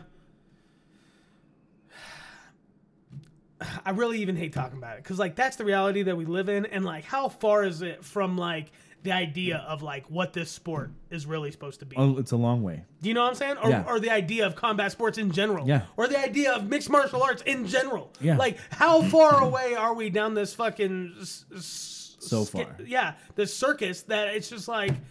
That's why. That's why I get frustrated because it's like, yeah, that's probably where we're at. Like, and then it's like disheartening to be like, eh, you know, Which So- is which is maybe why I can't bring myself to believe it. Like that might be why I have that mental block. It's just like no, no, can't go down like can't, that. can't even. We I No. Yeah, I know. I know. And, and that's the other thing too, because I don't think about it. And then we talk about it, and then I start thinking about it, and then I'm like, yeah, I can see that. And I'm like, God damn it. Shit pisses me off. dude. I don't even like talking about it. You know? Because it's almost like bringing that into fruition too, just talking about it and bringing it out there. You know what I'm saying? I do. And then if it happens, then it's just like, yeah, of course. Like, I don't know. Anyways, My money says he we doesn't don't, we don't see Conor fight again. Yeah, and I, I definitely don't think we're going to see him before the end of the year. I definitely don't think Right. that that's going to happen. Right. Yes, you're right. You talked about it before. He'd get an exemption from USADA. They'll give him a fucking. Oh, they exemption. absolutely would. He'll. They could put him on the fucking last fight card at the end of the year, and when after everybody thinks, oh, it's not going to happen, and then boom, and then there's your sales, and there's, you know what I'm saying? Yeah, yeah. And it's all that's like Christmas come early. You know what I'm Yeah. saying? All that type of shit. Like they could do it. Yeah. Is it going to happen? I, I don't think so. I really don't because I really felt like this Michael Chandler fight was like tailor made for It. McGregor. It is. and if he doesn't, and if he doesn't want to fight, if if if it's the ratings that aren't doing it, if it's the hype that's not doing it, if it's whatever the fuck it is that you know, whatever it is that why this fight isn't already signed, sealed, and delivered, I I, I don't think so. I just go back to the watching the the episodes of of TUF when they when they first come in and they're talking to each other and and it, was so funny because Chandler doesn't get what's going on. I know, I know. Right? He's just like he's know. just like, no, I get to fight Conor, Oh, right? I So Conor comes in, he's like, Well, I didn't think you were gonna sign. And the whole time you can see Conor just laughing his ass off. He's like, I ain't signed shit. I Like, know, I know, I know, I know, I know. It's like it's like being the butt of the joke, and no, but and you don't get the joke. Exactly. Everybody else exactly. knows it. And so Conor starts saying this shit like, "You want you want to do it at 185?" Yeah. And Chandler's like, "Yeah, okay." And it's like, dude, he's fucking with you, dude. Like, why do you not see that? I know. well, because dude, it's Michael Chandler. Ah. Yeah, like true that. he's you know what I'm saying. He's fucking workhorse. He, there's a lot of great things about Michael Chandler. I'm not trying to I'm not trying to take anything away from him, but at the same time, he's not very far down the line from Marvin Vettori on Right. that same Right. path. You know what I'm saying? Yeah. So next So- bit of information. Yeah. Um, Johnny Walker, one of my favorite fighters. Yes. Fights at 205. Yes. Apparently has a heavyweight brother Yes, and just signed with the UFC to fight Jake Collier. Jake Collier. Yes, and uh, what's Johnny Walker's brother's name? Walter Walker. Walter Walker. Walter Walker. And, and, Walter and it's not with a W, and I'm trying to have a, an accent. It's actually a V. It's Walter Walker. Oh wow! I wonder because like they're Brazilian if it's like pronounced different. You know what I'm saying? Because the W right. is pronounced like the exactly. V. You know, so exactly. Vanderlei. Um, so yeah, September 23rd, Jake Collier. Um, yeah, um, Collier is not doing too well. I No. Mm-hmm. mean, he's lost to Andre Arlovski, Chris Barnett, and Martin Boudet. Yep. So I don't know. What do we know about Walter? Um, that he's heavy-handed. He's got knockouts. Walter. We'll have to see him. We'll have to see him perform. But pretty interested to see uh, maybe another Walker in there. Johnny Walker, entertaining. Um, definitely. Um, you know, a showman. Uh, but seems like a good dude. Interested to see how his brother is. His brother doesn't have necessarily have to be the same. Could be like a Diaz brother. Could be completely opposite. You know, Right. Maybe he's the evil Walker. You know, The Walter, the Okay. evil Walker. Walter Walker is 11 and 0 in his professional career. career. Thank yeah, you. he is. he is um fights at heavyweight he's six six um like i said 11 and 0 i'm trying to see If I've ever heard of anyone he's ever beat, What what is his how, what is his wins? Mostly decision knockouts. What? punches, rear naked choke, retirement, decision, decision, decision, decision, ground and pound, KO, ground and pound, retirement. Um, Damn, he's retired, motherfuckers. Huh? He is retiring motherfuckers. don't fuck around. so, so it does. You're right. It does sound like he's heavy-handed. Does sound like he's got some good ground and pound. Um, Wagner Maya sounds vaguely familiar. Ramadan Mohammed he TKO'd. Um, Titan Fighting Championships was his last fight against mm-hmm. Alec Nicholson. Mm-hmm. He retired that guy in round four. Um, fucking retiring, dude. It's yep. fucking crazy. I know, and that was and that guy was 15 and nine, so he had a respectable record. I know he could retire fucking Jake Collier. I'll be honest with you. They're not going to give him a five round fight. It'll be a three round fight, but it probably. I don't know. Jake Collier hasn't looked good. That's So, what I'm saying. Yeah. And if this dude's over here retired, motherfuckers, like Yeah. Okay. maybe it's perfect. You know? well, this is good. Maybe we'll have. Yeah, that'll be interesting. yeah, something new. Yeah. something. It's it's funny because I, I thought, I thought Johnny was six six. He's just not a heavyweight. He's just a little bit lankier, I yeah, guess. yeah, yeah, Yeah, exactly. Yeah. Yeah. and his brother's probably a little bit more beefy. Yeah. you know, so yeah, Yeah. should be good. All right, uh, some we talked about. Was it on the last show? Couldn't have been the last show. Was it two weeks ago? Yeah, I think it was. Two weeks Oh, ago, yeah. we talked about um, the retirement of Bigfoot Silva and gave some of our favorite memories. And Yep. uh, without a doubt, it was like maybe a couple days after the show, um, he went out on Twitter and said he's looking for a comeback fight. So, not that it's going to happen, but still, it's gonna happen. he's announced his return already. And how sad I am that that's even a possibility. So, I mean, you know, he he heard us talking about him and he got nostalgic and he was like, you know what? One more round. no. No, probably not a good idea. yeah. It's really going to be kind of a, a a black mark on the face of whatever commission feels like they can sanction this guy to fight. You know what I mean? Dude, like, that's the kind of like- thing- Yeah. Like, what is a commission for if not to prevent this kind of thing? You know what I'm saying? I know. I yeah. I, I know. You're fucking. You're preaching the choir over here. I mean, most of these things are fucking jokes, anyways. Yeah. Even we have ones that are supposed to be like the pinnacle of the sport, and they make fucking erroneous decisions and have awful fucking judging and fucking Yeah. the whole rest of it. So Yeah. I don't know. Will Will it happen? Probably. I mean, if he really wants it, I really hope the people around him are doing everything they can to stop that from happening. Agree. I mean, it's just like I agree. You know, just it's not needed. You know, I mean, there's other. I don't know. I'm. I don't know what I'm telling him for or trying to fucking advocate for. The dude's a grown ass man. If that's what he wants to do, that's what he's gonna do. Nobody else can tell him different. But just like no, but just like he has the right to fucking want to do that. I have the right to fucking my opinion about the shit, and Right. it was it would be really fucking sad to see. It's already hard enough to see him in his fights now, Yes. than to see him retire and then come back. And if he suffered some sort of major like you know, injury off of the fight, like some debilitating fucking injury or something off it, like how, how that would like leave a, a black mark on the sport. Absolutely, absolutely. So what? what about some of these um, grappling only organizations? I'm all for it. Right? Yeah. It's, a, it's maybe a little bit less devastating on your body. You know, like you could probably handle that, not have to worry about the, the CTE or, or getting knocked around. Like uh, maybe, you, and, and, and he's big, he's strong. Yeah. He, I know he has a jiu-jitsu black belt. Yeah, Like I know, I know he's trained. But the question why is- not that? but the question is, does he remember That's how to do those probably not. submissions? It's hanging in his closet. He's like, "What the fuck is this?" what the fuck is that? I know exactly. Uh, and I hate to make jokes, but I mean, whatever. It's fucking, you know, it is what it is. Um, we like Bigfoot. when I'm talking shit. I know, I just- know exactly. It's. I'm all for it. I'm all for the grappling. It is, um, you know, as long as he can remember to tap, I, I'm all. There you go. There you go again. There you go again. Um, and, and maybe those bouts don't pay well. Um, oh, I'm sure. I'm sure they'll, they'll be shit. okay, well, Let's be honest. I mean, right. how many people are watching them? no, you know? are right. You're right. Fuck, you're dude. right. Okay, so that's probably why it's not because again, money is the only reason I can think of that he would come out and do this. Like looking at his finances, seeing what it, what his you know cost of living is, and and being like, I need another fight. No, exactly. But like, there's gotta be there's gotta be other ways that he can fucking. I would really like to think so, but This is the fucking. I know this is the problem. This is the fucking problem. We talk about it over and over again with the sport. You fucking we benefit off of these fighters in the small amount of time, you know, and fucking they don't make. That's the problem.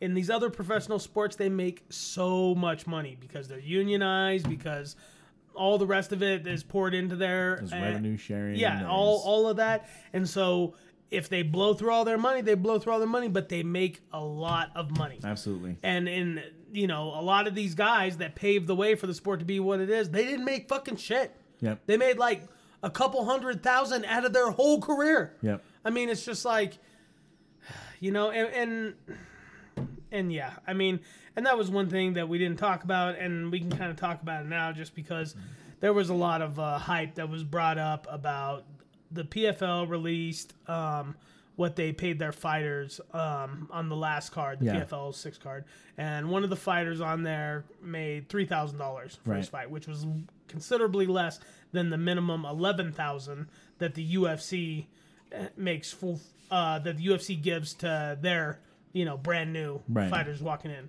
But the difference is, is that it, what I wanted to talk about is that if you go and look at everybody else, everybody else on the PFL card and what they made versus what they would have made in the UFC, I mean, we're talking like all the rest of them are like 20,000, you know, fucking Right. and up, like, you know, f- 15,000 and up. Like, you know, like they're Right. all making way more considerably than they would have if they were in the UFC making 11 11. You have one guy that makes 3,000 and that guy that made 3,000, I don't know what his back I don't know what his background was, I don't know what his experience was. I don't know about any of that, but he came in and he lost. So I don't know what, you know what I'm saying? Like I don't Right. know if it was like some dude that was like I'm going to do this shit and somehow he got in there to do it and they gave him fucking 3 you know what I'm saying? Like, I do. I'm, I'm not justifying the 3,000. I'm just saying, like, if we're going to be critical and talk about how the PFL pays less than the UFC, like, let's be accurate about it. Uh, yeah. You know what I'm saying? That's all I'm saying. Yes. And the UFC makes fucking magnitudes more than the PFL does. So has way more fucking money to, to spend than the Right. PFL does. Right. And the PFL still pays better overall by and large with all the rest of their fighters. Absolutely. So it, I mean, I, I before Dana White gets out there and does a uh, uh, press conference or whatever where he's like, "See, you guys all talk about blah blah and these five because you know he will." I know. I know, I know. Okay. I just, I just want to put that out there. But even that, even that guy still got to bring his own sponsors in and get paid by his sponsors, Yeah. or get free shit for training camp Yeah. by his sponsors, Yeah. or whatever. Like, Yeah. still something he's allowed to do in the PFL that you can't do in the UFC. Yeah, exactly. All right, So, all right. So that ends the hot takes, and that will move us on to You've got mail. Ask the Cast. okay. All right. So your questions, our comments. This is how it's done. Scrapcast at yahoo.com. Yeah, and you guys didn't make it easy. You guys sent us a bunch of lame questions. We really had to search through and find some good ones. I'm just fucking with you. I'm just fucking with No, you. exactly. Um, so let's just get to it. Um, who do you got your money on? Musk or Zuckerberg? Question one. I so don't fucking care, dude. I so don't fucking care. So when I um when I came in before we got before we got down to recording the show here in the studio, um, you had an interview with Matt Brown on the TV. Oh yeah, yeah, yeah. And of all the people to hear talk about a fight like Zuckerberg and Musk, Matt Brown, his opinion really holds some fucking weight, dude. Not only has this guy been around for fucking ever, but this guy was one of the BMFs before there were BMFs. This Yeah. guy is a Just Bleed disciple. Yeah. This guy This guy is is killer be killed. number one candidate for CT. I mean, fucking. straight up. I mean, literally. Uh, straight up. But he's still going in there and he's like he's like Miller. Like he's still Yeah. going in there and knocking and dudes out every now and fools. then. Yeah. I know, I know, and Yeah. I and I I hate to say it, but I fucking love it because somehow he's defying the fucking odds. you know, he goes out there and he fucking wally wops these dudes Yeah. over there with a fucking elbow, and they just go to bed, and you're just like. This old man is fucking packing, dude. because all of the things that he relied on in his fighting career were not necessarily things you lose with age. Yeah. Like there's a lot of people that rely on the fast twitch and the speed and you know uh, unless that was never Matt Brown's Nope. bag. Nope. And so he He's has like, so he's "I'm been able to and I retain fucking yeah. throw from hell." exactly. So, yeah. So he's been able to retain all these things and he's been able to he still takes a good punch. Yeah, so it's, exactly. So he's one of those guys you have to get into a fight with Yeah. if you're gonna be across the octagon from him. Like, yeah. like you're not gonna be fucking around and tiptoeing and shit. Like it's gonna he's gonna make you fight. Mm-hmm. Yeah. And if you're not careful, he's gonna knock you the fuck out. Yeah, exactly. Um. Okay. But Still didn't answer the question. I no. Okay. I I don't like on principle. I don't want to put money on this fight. Don't- Like, don't- so don't- don't I put money on so it. Don't fucking care. yeah, it dude. doesn't matter. Yeah. Ah, like it- I don't. e- Do you want to see this? Yes, but let me tell you why. Okay. Okay. Please. So what I want to see is I want to see Musk versus Zuckerberg, where they have to fight to the death. Oh, okay. okay. Okay, All right. that's what I want. That's what I want to see. All right. Okay. Um. I so I wish, I wish this was a grappling only match. Because that's the only way Dude, this fucking thing. No, dude. I, it's I'm gonna look even close to something resembling combat. the only silver lining that I see with this is the outpouring from fans of combat sports that was like, look at how fucking ridiculous Dana White looks from a couple Yeah. weeks ago Yeah. when he was like, we don't do those gimmick fights here. And he's already done the fucking tried to do the Tyson versus Jones, and now is like all And over this fucking Punk thing. Yeah, Let's and- not forget. No, about no, eh, that. no, exactly. And now is all over this fucking Musk versus Zuckerberg thing. Like, this is as gimmicky as it gets. And when he's talked about, it, he's like, it's not a gimmick because we already seen MMA and boxing. We already seen that. That's a gimmick. We haven't seen these guys fight. Like, dude, are we in fucking high school? Like, do we just want to see two dudes that don't fucking fight get in a ring to fight to see? Like, here's the thing. Here's the thing. We were both we both came up in the 90s, right? Uh, Young kids in the 90s. There was a thing called tough man competitions that used Yeah. to be on TV back then. Oh, yeah. And this was all what that sport yeah. was about. It was people that didn't know how to fight and they put on gloves and they got in the ring and one of them knocked the other one out, but it always looked like shit. Always. Always.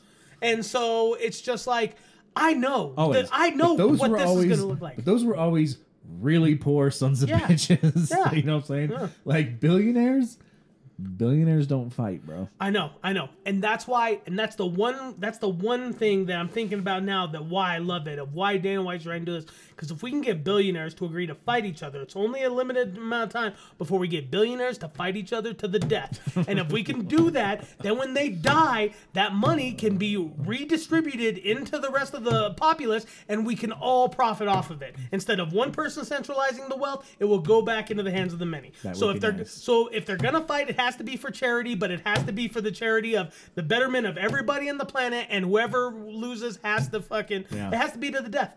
It has to be. Mm-hmm. That's the only way I give a shit.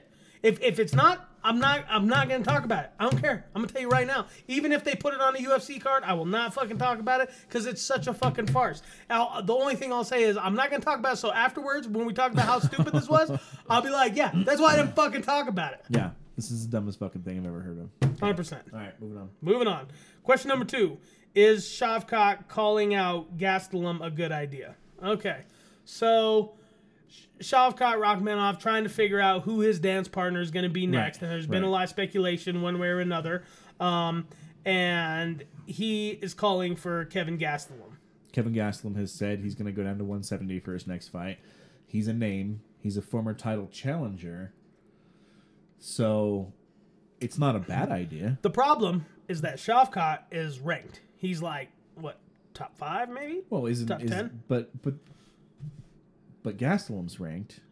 in another weight division. Right, but you always maintain like this is the one of the things that UFC does. You always maintain your rank even when you switch weight classes. You always get a dance partner within your rank when you move. Yes, yes, exactly. Okay, so Shavkat Rakhmonov is number six. Okay, mm-hmm. he's he's right at the top five. Okay, right there. Mm-hmm. Kevin Gastelum is number twelve. Okay. So even if it is based on rankings, it's a considerable drop down. Okay. Okay. I think that that is part of the reason of why or whether or not it's a good idea. I'm gonna be honest with you. I think it's an awesome fucking idea. Okay. You think it'd be an awesome fight? And why is because Kevin Gastelum has a fucking name. yeah.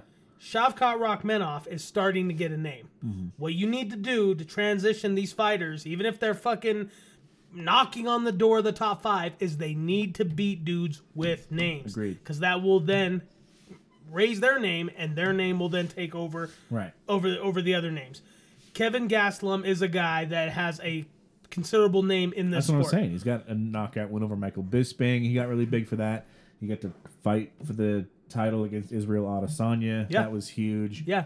and instead of Shavkat, you know, facing somebody that could threaten his number six position, I'm not saying Kevin Gastelum couldn't. Kevin Gastelum, fucking world top, you know, mixed martial artist, all of that. I'm not taking anything away from him. I'm just Right. saying, statistically, after a longer career, a guy that's going to then uh, lose weight and come back down to welterweight. Um, Agreed. it makes a lot of sense to if if he is to get that fight because it does style stylistically it would favor Shavkat and from an advantages perspective and it's a name. Right. You're gonna get a higher name off of beating Kevin Gastelum than even fighting, you know, a lot of the other guys in the top ten of his weight division. No, I, you know? I agree. So and you definitely want to catch him on that first fight down in the weight class, right? Yeah. Before he's gotten used to the weight cut. yeah, So no, I I, I agree.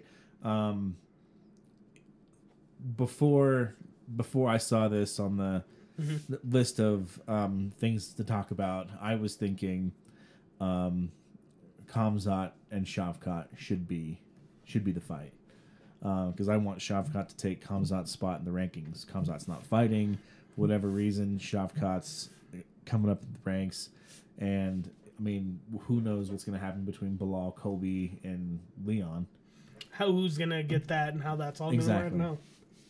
So that's what I was looking for. But but this isn't bad. This keeps him this keeps him relevant. This gives Yep. him the name. Yep. Um. Yeah. I mean, I do. I like yeah. it. And it's a good test. It is a good test. Yeah. It's a safer test, but it's a good test. Yeah. So all things considered, yeah. Because let's be honest, when we're looking at these rankings, we always gotta forget. Well, uh, we all tend to, to some level or another. These fucking rankings are completely fucking made up. That's true. Okay. so true. that's the other thing you got to think about. Yeah. All you got to think about is, do you know who this fighter is? Yes. Does this fighter winning, beating this fighter, then add to his name? Yes. Let's move forward. Right. Agreed. All right. Uh, question number three. After episode three, uh, where do you put this season of TUF? Well, to be honest with you, the fourth episode was last night. Yeah. Right. Um, I unfortunately did not get a chance to watch it. Did you watch it? No. Okay. So we will reserve our right from from that, but just so far. Okay. Uh, yeah. Off of what you've seen, where would you rate this season of TUF? And and when I seen this question um, in the email, I really thought about you because I know I've seen most, if not all, the other Ultimate Fighters, but I know that you really watch these. Right. So like, where do you feel like it is right? I know you're you're right in the middle of it, right? We're right in the middle of it happening, so it's still like new and all that stuff. Yeah. But still, where overall do you put it? I'm ranking it pretty low. Really? Yeah. Okay. Yeah. It's not. It, it doesn't have the things I really wanted from the Ultimate Fighter. Um, and and to be a little bit more specific, um, the fights themselves aren't necessarily bad. It's tough to see the veterans always being the prospects, but maybe that's just the way it goes because the veterans have so much more experience and are just better fighters than the prospects they've picked for the show, right? Like who knows where they got these prospects, Yeah, right? yeah, that's true. Okay. So so there's that. So there's a little bit less drama there because it kind of seems like that's the way it's going to go. Um, now that it's seeming like Conor and Chandler aren't going to be fighting, now we're now we're missing that, right? We're kind of missing that little bit of it. Um, there hasn't been like the reality TV element, as much as I hate to say it, was one of the big drawing points for watching the Ultimate Fighter, especially in the beginning Yeah. was was watching these you know it wasn't just like Jersey Shore or Road Rules, where it was these people with attitudes being forced to be like, these are fucking fighters. Yeah. These are people that fucking beat the shit out of each other for a living. Yeah. Some of these people have fought each other before, and now they're forced to live for, you know, eight to ten weeks in a house together. Even right after they beat each other, Yeah, one of them beat up the other one. Or, yeah, or or whatever. they're from opposing camps and they hate each other. Like that was always the thing that brought that extra, the extra bit to it Mm-hmm. that made it that made it worth watching. Because let's because let, let's admit you've got after commercials you've got forty eight to fifty minutes of viewing time, and only a ten minutes of fight. okay. Okay. Okay. Like a fight's gonna be ten. They only do two rounds. Maybe you get a sudden death third round. Okay. So for the other forty minutes of TV time, there has to be some drama. Yeah. There has to be something there. Yeah. And and that's what's been lacking for me in in this season. So that's why I rank it so low. That m- makes a lot of sense. I'm gonna be honest with you. I have been um, watching these um, on how I watch them, and um, the way that and what I've been seeing is um, episodes that have no commercials. Okay. So they're literally like Straight through. straight feeds from you know um, UFC TV or whatever it is, Right, right? Fight right. Pass, whatever the fuck. So it's one of those kind of things. And so I haven't I haven't had to watch any of the commercials. Okay. Okay. Um, overall, I would rate it more entertaining than the last season, Okay. but in the grand scheme of things, I think that there are many seasons that are far superior. We're at we're at the season 31. I would probably rate it somewhere in the like mid teens, maybe the later teens. Like not exactly halfway, but like somewhere a little less than halfway, somewhere right there. Yeah. The thing about it is like, yeah, the two fighters not fighting at the end really mustards it. Not not because they're not fighting. There have been other Ultimate Fighters where the two fighters at the end, or the two fighters coaching, didn't fight at the end. But Yeah, we weren't led to believe that this was going to happen, and then Yeah. have it pulled out from underneath us, and then you have to sit there in this fucking pile of shit and be like, "Oh, okay." But the thing that the reason why I would rank it that high still is because I love when they let the veterans come back and get a chance to fight. I love how they switched it up instead of it just being all veterans. It's this veterans versus the young guys, and I love seeing these veterans come in to get the second chance and really take it to these young guys, which they have so far That's a good point. that I've seen because I mean, you want to be at this level. You want to be in the UFC. You want to, you know, all that, all that stuff. Like you have to prove it against these guys that are right there. You know, maybe just didn't have a, a one fight or two fights that didn't work out for them, Yeah. but are still like 100% good talent, and you have to fight these guys. Like, and so because of that, all I'm seeing is like a little bit of the house theatrics, which I never really give a shit about, and then these fights. And the fights, I'm always like, it's always so cool because I'm like, oh, here's another veteran, and like, dude, like, like on um the episode like with Austin Hubbard, I keep talking about it, but Yeah. like, it was so crazy. I didn't realize who Austin Hubbard Right, was right. until the fight, and then when they were talking about him, I'm like, I've seen this dude in all of his UFC fights. Yeah. Like, holy shit! Like, Yeah. this is who the fuck is fighting. Now I'm really fucking about. So it's almost like it's it's almost like a surprise, even though the fighters are there. And then there's the fighters that um have uh that have name like J like Jason Knight. Right? Yeah, yeah. I we still haven't got to see him. I want to Yep, see that. I want to see what he looks like now back in the UFC. It's not technically the UFC, but still in, in the UFC after his BKFC, Yes. uh, you know, uh, stint, and see what that looks like. Like there is still a lot of meat on the bone for me, and um, and so yeah, and so that that's where I would rank it. I'd rank it probably somewhere between, I would say, sixteen and eighteen, somewhere right around there is Okay. where I'd is where I'd mark it. I mean, you you you made some good points, and I might raise it up a little bit, but I'm probably still down towards twelve or thirteen, the bottom end, just a little bit Okay. lower. Okay. Yeah. Makes perfect sense. Yeah. Yep. All right. Um. So do, do, do, do, we are done with ask the fans questions. Oh, obviously, I just want to say this right now. Thank you guys for the whole season. There's been some really good questions and not some really good questions, but even the ones that aren't that good, they were like poignant. They were like well timed for what was going on. So appreciate it. And Absolutely. and yeah, and and and we get a lot of other questions about, you know, um, just overall things about Scrapcast, and we don't answer those on, on here. But like, we appreciate it. We appreciate you guys reaching out and everybody supporting. So, uh, so thanks. Yeah, keep listening, man. And as always, questions, comments, scrapcast, yahoo.com. All right, let's move on. We have a. We got a few spotlight fights. we're- Spotlight fight. Spotlight fights. All right. Sorry. All right. Uh, so one of the big ones that was most recently um, announced, which I wasn't prepared for. I, I did think we'd see Henry Cejudo fight again. I just didn't think it would be against Chito Vera. Um, so I was I was a little surprised by that, but I, I think it's a good matchup. Yes, Um, I agree. I think it's uh, I think it's good for both fighters. Chito gets that name. Um, it's basically like like at this point, fighting Cejudo is almost like fighting for the belt without fighting for the belt, right? Yep. Yep. So so he gets to he gets to do that, and Cejudo gets to. I mean, as, as far as his performance against Aljamain Sterling, I don't see why he shouldn't win this fight. No, I, I totally agree. The thing is, is that he, here's here's what I'm saying. He's been he was out of the sport for a long time. Yeah. and then for him to come back, fight Aljo, and for it to be as close as it was. I mean, there were people that were saying robbery afterwards. I wasn't one of those people, but No, but it was razor thin. It was razor thin. Yeah. You know what I'm saying? It was so razor thin that I thought Henry won it, and then me and you talked, and I went back and rewatched it, and then I was like, okay, okay, Al- Aljo won. Right, but no matter how that went down, if they would have been like Cejudo, like neither me or you would have been like, "Oh, that's that's fucked up." I know, Like, yeah. We just would have been like, "Hey, no, that's I can see that." You Yeah, know what I mean? yeah, exactly. Um, especially in fights that are that close. Um, so yeah, so I'm I'm really interested to see what the what Henry looks like. You know, after his first fight back in the UFC and after it being that close versus Aljo, um, I really think that a lot of what Henry brings to the table could be, um, you know, uh, troublesome for Chito, as well as the same way back.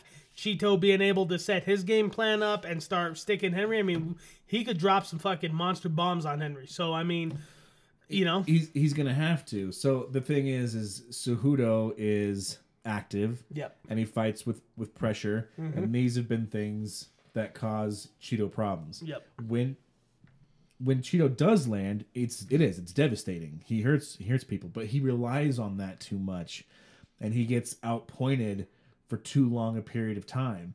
And unless this is a main event five rounder, chances are he's only going to have three rounds to land something. And as active as Cejudo is, yeah, I, he also has the ability to take Chito down if he wants him, I believe. But previously, before the Aljamain fight, if he hadn't fought Aljamain, I would have been worried about him giving up the height and reach. But after seeing him against Aljamain, he's a smart enough fighter to to not have to worry about those things too much. He knows how to get around those things. Yeah. So I, I do. I see. I see Cejudo pulling this one off. I, I do too. Here's how here's how I see it. I see that both of these guys very well can get the victory. I see clear paths for both these guys to be able to get the victory. I think a big part of it is going to be who performs better that night.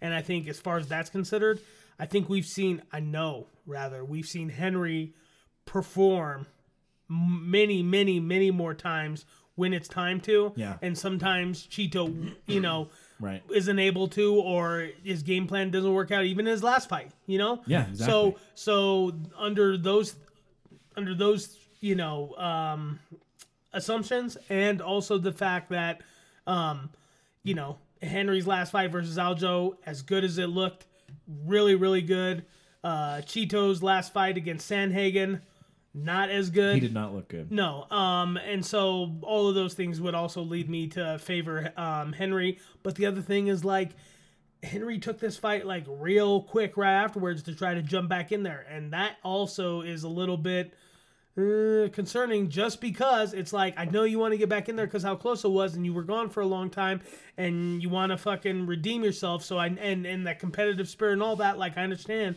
but at the same time, it's like dude, like you're jumping right back into the deep end. So it's like, you know what I'm saying? Not that he can't do it. I'm just saying Right. that you know. So no, that no, so you're that- right, yeah. and and so, and you're right because fighting Aljamain, maybe the one thing you don't have to worry about is that fight ending power. Oh, yeah. Like, there's a lot of things you do have to worry about. But Maybe that wasn't one of them. No. Whereas now that's different with with Chito. Like, Mm-hmm. yeah, you can probably you know, technically outpoint him. But if he manages to land something, Yeah. are you going to be able to withstand Yeah. the power? Yeah, exactly. I mean, and not just like from his hands. He's got Oh, knees, and kicks and kicks, elbows. elbows. I mean, Yeah. all all of that. You know, Yes, really. And absolutely. so, yeah, I mean, it really could. It really could present a, a real big problem for Henry. But that's why we love sport. So I'm really excited to see that as well. Uh, moving on, we have uh, Korean Zombie versus Holloway. Um, I think this was really, really well put together as far as from a matchmaking standpoint. Um, it's supposed to be on UFC Singapore card, so the UFC trying to um, throw that uh, shade over on um, you know on one and go into their home territory. They're like, oh, you want to come over to the U.S.? Okay, we're going to Singapore. Well, that's fine. So You're still not getting Lumpinee Stadium. You're yeah, no, and, and yeah, Like, and like I'm gonna be honest with you, like as good as this card looks, and and it does look like right now that it could be really good. right, right. I don't know how I would put it against some of these like better one cards and stuff. So I'm just I'm just saying. Yeah. Agreed. um, yeah, I, I like it because uh, Korean Zombie gets to fight another name. Korean Zombie is a great fighter. I like it because Max Holloway has been fighting a murderer's row. Like not only has he been fighting for the belt and defending the belt, but everyone that he fights and beats ends up fighting for the belt. Yep. so it's just like Yeah. so he's in that, you know, not only is he in that really interesting situation in his division, but he's just fighting nothing but killers. And not saying the Korean Zombie's not a killer, but at this point in Korean Zombie's career, um, I don't expect him to win this fight. Okay. I expect it to be exciting. I expect them to exchange, but I expect Holloway's pace and output to wear him down over Oh, yeah. the course. Yeah. And I expect Max Holloway to, to win. To get a victory, yeah.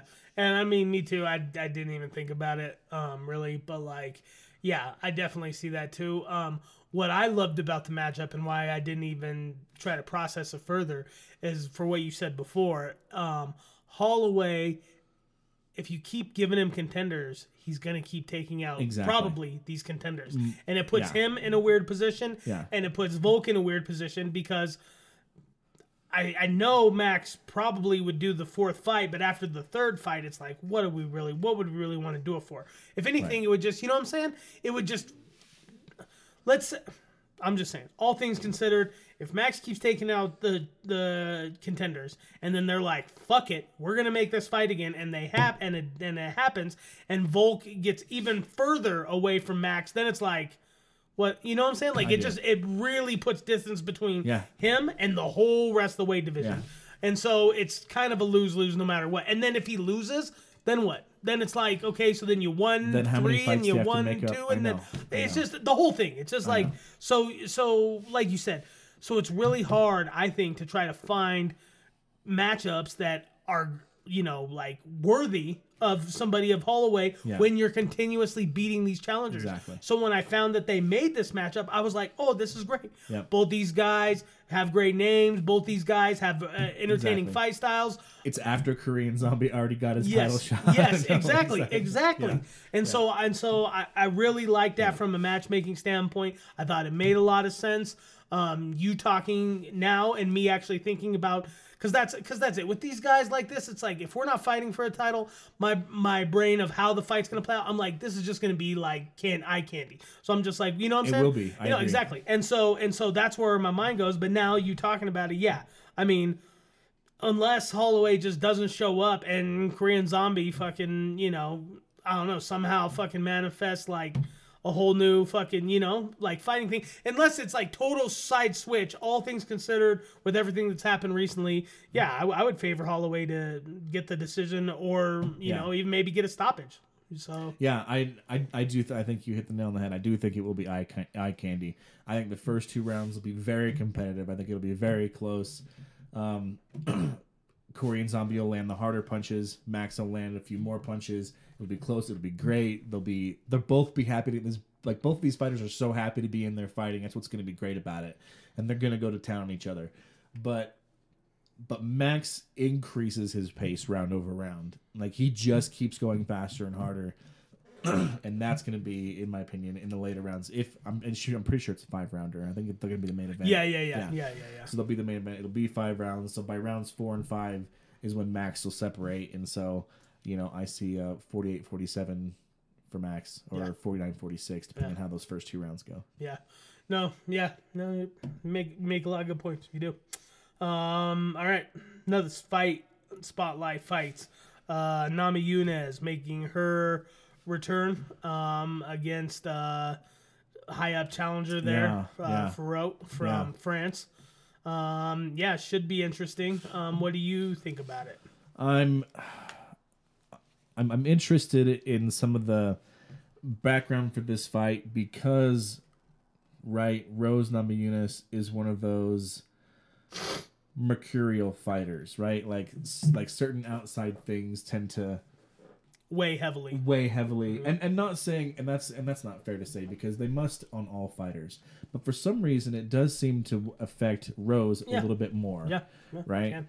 so what's behind the change in weight classes for rose.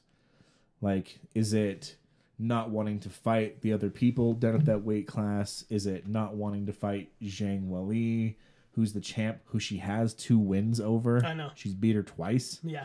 you know, I mean, it, it was interesting to me, like that that was the way she decided to go, and and and I, I could be wrong, but it never seemed like she had a difficult weight cut, but maybe she did, you know. Yeah. So um, uh, yeah. or, or maybe she's past going for the belt and just wants to be relaxed and have some fun money fights. You know, fighters sometimes do that. Some fighters Yeah. get to this point in their career where just like, no, I'm just gonna go in there and have fun and not putting put any pressure on myself to be the champ or defend the championship. Just go out there and fight. You know, Yeah, yeah, um, yeah. I think it makes sense from the standpoint of, um, like you said, she was in the weight division for a long time. She has wins over the current champ, so to fight the current champ again, um, you know, if she gets another win, it really doesn't do much for her, right? Right, just another right. win. If she loses, it doesn't help her out. right? Um, and I really think that the Carla Esparza fight um, really left a, um, you know, significant. Um, I don't know what the best word is to say this, but like, not that, not that it. I don't think. I don't think it did anything to her, like, you know, from a standpoint of like not wanting to fight in the division. I just think that like she's done a lot that she can do in the division. I think that like her going back in there, it's like if she fights Carla again and she got another loss against Carla, even after, I mean, it would be really fucking crazy. It That's you know what I'm saying? And and uh, like I said before with the Wei Lee, there's just not a lot of like, you know, stuff to get excited for. That's the biggest thing is that there's not it doesn't seem like there's a lot what you're going to do? Start taking out the newer division of challengers to what? End up having to fight these same names over again? Right. Whereas if you go to like maybe her whole career she wanted to go to another weight division and see what that's like. Yeah. Right now, you have a perfect chance to go there and see what it's like to do it. And so I think that right now is is a good time to to test the waters and see. And I'm a big Rose fan, so I want to see I want to see you know what she has to offer.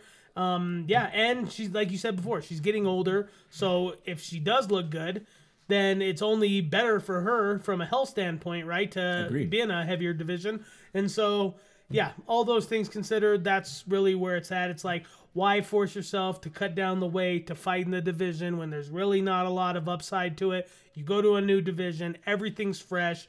All the opponents are fresh, fresh mashups, everything's fresh, you're fresh, all you know what I'm saying? Okay. So No, I, I, I like that. I, I like that. I like that take on it. Now, having said all that, is this a winnable fight for her? Do you feel like? I mean, is a winnable like can she win? Yeah, she can win, but would I favor her to win? right. Manon Fiorot is five and zero in the UFC, Yeah, I know. and I'm just looking at the rankings right here. Is only ranked below Valentina. I know. So I know. No, I know. So, so it's like a title eliminator, basically, right? the thing you're right the thing is is that it's so hard to be able to think about it because what we're talking about is we're talking about not only somebody coming up in weight which is advantageous to her, right? Mm-hmm. Because she's being able to not have to cut as much weight, Right. But she's coming up from having to fight fighters that are considerably faster True. at the other weight division. True. How does that transition into this new weight division? Yeah. Do you know what I'm saying? I do. And so that really puts this X factor on it because not only is it hard to figure out how Fiorot, uh, how her fighting style is going to look against Rose just one off, but also we haven't seen Rose at this weight level, so it's hard to dictate or hard to try to guess or make expectations of what Rose is going to look like. I mean, that's part of like the whole like magic in it is it's like okay now we're going to take Rose and put her in a new weight division and see how she looks in a new weight division and she's going and it makes sense that she's fighting someone like Fro like you said who's such high at the top because she's a former champion who only her last fight lost the championship. Yeah. So it's like if you can beat Fro, then we're at a whole. You know what I'm saying? Yep. We're, we're in a new era of Rose at um, this new weight division. So like, yeah, um, I'm, I'm I am interested to see it. Um, but the other thing also is that Rose is getting older and she's going up in weight and she's gonna fight these you know fighters that maybe you know the damage is less forgiving than it is at i mean that's all i'm saying like it's the women's um uh She's moving up, moving up to flyweight, which is 125, right? She's been a strawweight, which is Yeah. 115. yeah so she's moving up there and that's what i'm saying like look at the look at the women that we have up here at flyweight i mean not only the champion grasso like you said shevchenko fiorot santos blanchfield like these are considerably bigger women Yeah. jessica andrade is there she's fought jessica andrade before um She's fought her twice. and lost twice She she lost the first time. She got jumped dumped on her head and KO'd. And then she, she- came back and beat her. and then won a decision Yeah. the second time. Yeah, I remember that now. Yeah, and so um yeah, and so yeah, that's the other thing is it's like yeah, I mean, but but she hasn't looked chinny. She had a grappling match against Julian Roberts. She lost that. Right. But that's not the same as grappling in MMA. That's not the Right. same as you know all the rest of it. So yeah, um, real my, the here here here is the biggest X factor for me. Is Rose in a good place mentally, and is this what Rose wants? Because if that if Rose is in a good place mentally, and this is what Rose wants, yeah. I think she could beat the fuck out of anybody. I agree. Like, I definitely No, I think so. absolutely agree. So that's my biggest thing is just like, is she doing this because she wants, you know, everything new and she wants to get a new feeling from it? Because that's a little worrisome, you know, like, oh, it's all new, but like, you know, like it's Right. it's all the same. It's just shit's, you know, they're a little bit bigger and you're a little bit faster, and how does it transition? But if it's really what she wants and she's like all there mentally and that's where she's at, then it's like, oh, dude, let let's bring it on. I want to see this, you know, and especially against somebody because she then, if she has that kind of focus to take on somebody, you know, like Fro, who's five and zero in the UFC. I mean, she could fuck her five and zero up, like, Yeah. you know. Oh yeah. So that's what I'm saying. So it's like because we could see a whole fucking different world beater there. So No, I, I there's a lot of things I wondered about this when I saw it. I was wondering if maybe it was the change was due to Shevchenko not having the belt anymore. Hmm. Like maybe she didn't think she could beat Shevchenko, but she can beat Grasso. or or or maybe she didn't want to face Shevchenko because like let's be honest, they trained together for a while, and when they did, Rose's stand up game got levels better Yeah. during that time period, True. and that was on her descent um up to or her ascent rather up. To uh, the title was at that same period, so maybe she feels like she owes it to her. And Rose is such a genuine person, you know what I'm saying? That I'm sure if they were fucking, you know, close on any sort of level, she'd be like, "Nah, I don't want to fucking do that." You know what I'm saying? So yeah, I mean, yeah, that's yeah, Yeah, no, I'm, like you, I'm excited for this fight. Yeah. I'm excited for the fresh matchup. Um, excited to see her at a heavier weight class. Just excited to see her fight. Period. Mm-hmm. So, yeah, yeah, should be good. All right, um, and then we have a heavyweight fight. Uh, Jailton Almeida yeah, versus Curtis Blaydes uh, will be November fourth. Um, So I think this is huge Okay, Um, means. because Jailton Almeida has been on a fucking rocket ship up the heavyweight rankings. Yeah. Okay. Yes. Um, you know, he, he looked good at first fighting the lower ranked guys. Um, but you're like, oh, you know, heavyweights don't have a lot of wrestlers or people with grappling, so he just gets to take him down and, and beat him up, right? So you're like, okay. And then he gets uh, a huge jump for Rozenstruik, right? Yep. He beats him pretty easily, Yep. but again, took him down, beat him up, and and so it's like here we go. Mm-hmm. So then you get matched up with Curtis Blaydes. Mm. Now we know Curtis can grapple. Yeah. But Willie, that's a big question. Yeah, I no, you're right. Will he? I mean, fuck, I thought I thought for sure in his last fight. He should have. yeah. You know, I was like, should have. "Oh, we're going to see the old wrestling Curtis Blaydes come back." No, he's going to stand. No, he. This is gonna be a short night.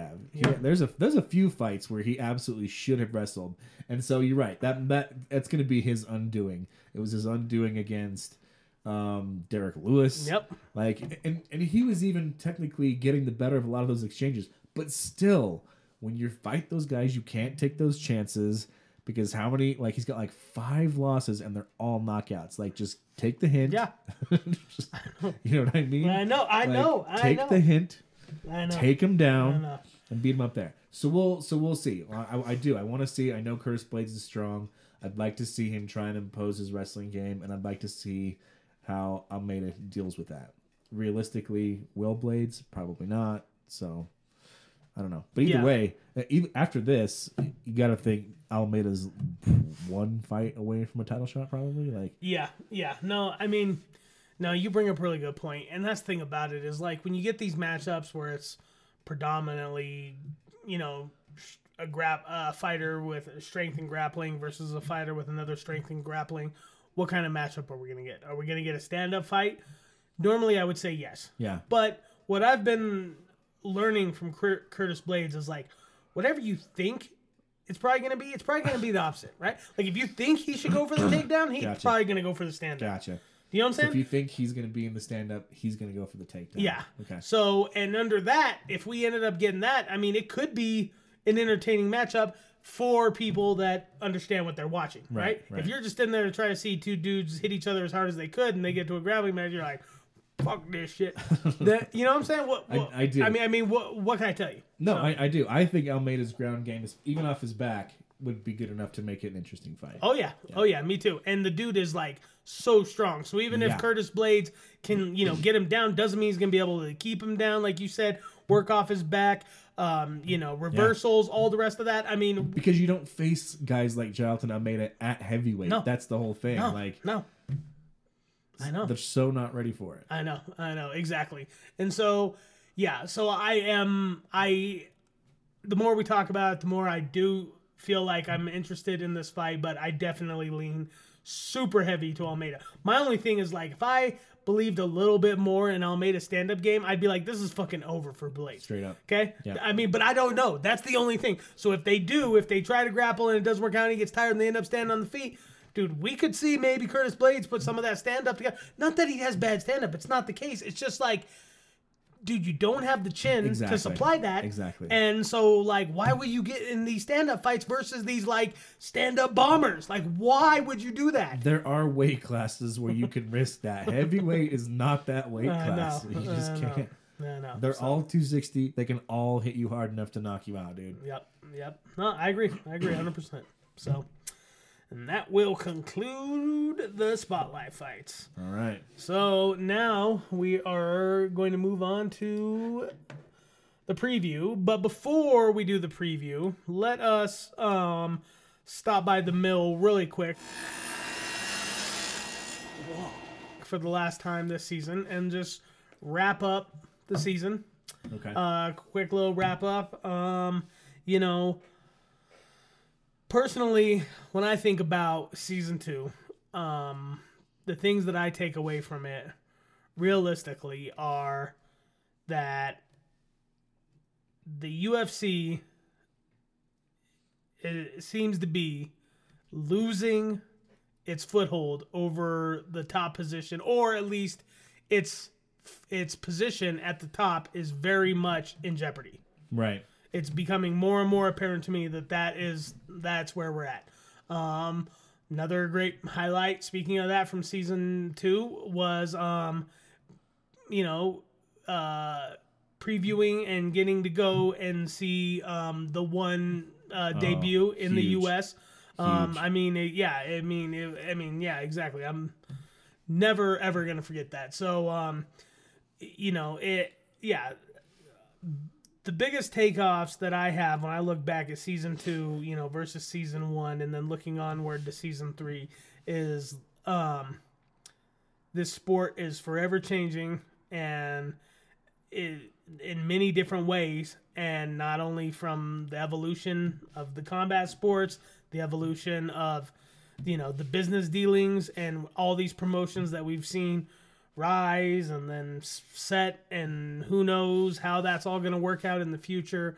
But um man it really has re um it, it has reconnected my love and passion for MMA and combat sports in general in a way really that like hasn't been for a long time and that definitely I I wasn't feeling like connected to anymore so in season 1 in season 2 I feel like not only do I feel connected myself uh, like even more so but I the reason why I feel even more connected is because I feel like predominantly the overall fan base sees a lot of the same things that we see. Right. And I feel like a lot of the stuff that we talk about and the viewpoints that we have are then shared by you know others in the sport and uh, you know people that cover the sport fighters themselves.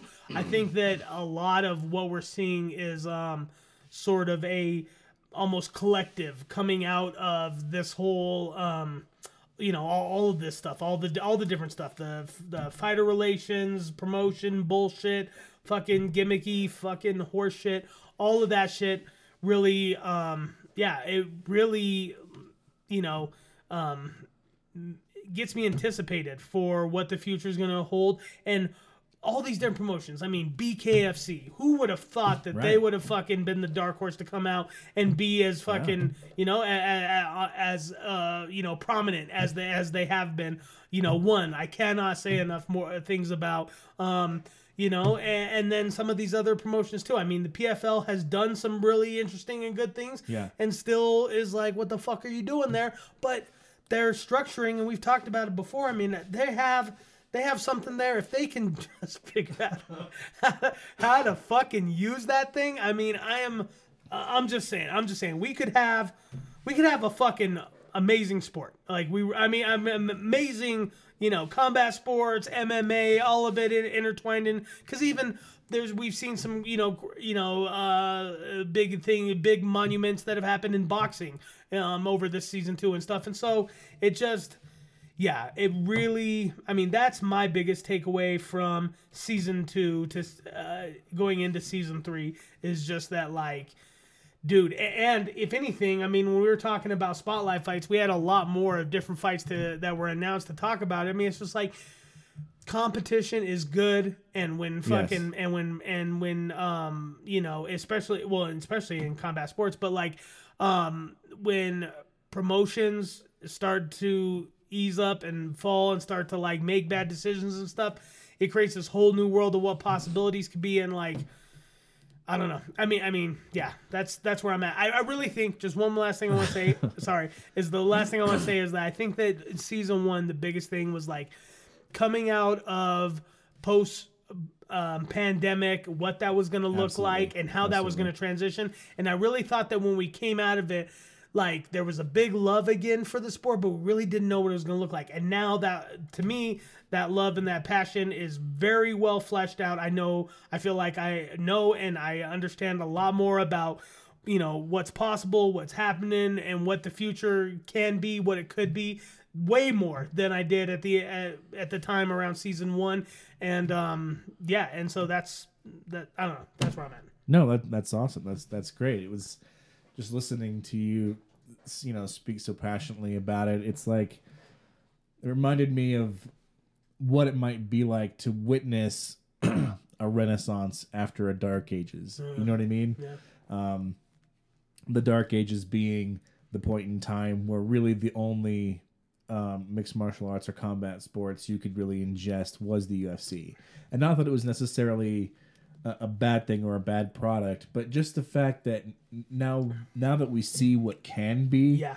you look back and you're like, man, there was so much like look at look at the beauty of all these different combat sports and all these different you know organizations providing this you know this this wonderful product and I, you know I'll echo the sentiments on one and bare knuckle um for me that's what season two was was was all this growth Yep. you know like like like the desert after a big rain. It's like all of a sudden all these plants and weeds are just sprouting up everywhere, and they're small at first. Yeah. They are, Yeah, yeah. but but they but they're unique, and they have all of these things that they bring to the table that you know the the big umbrella didn't have Yeah. for so long. I know, I know. No, I, I totally agree. And even more so now with, you know, these other promotions finding themselves even more so.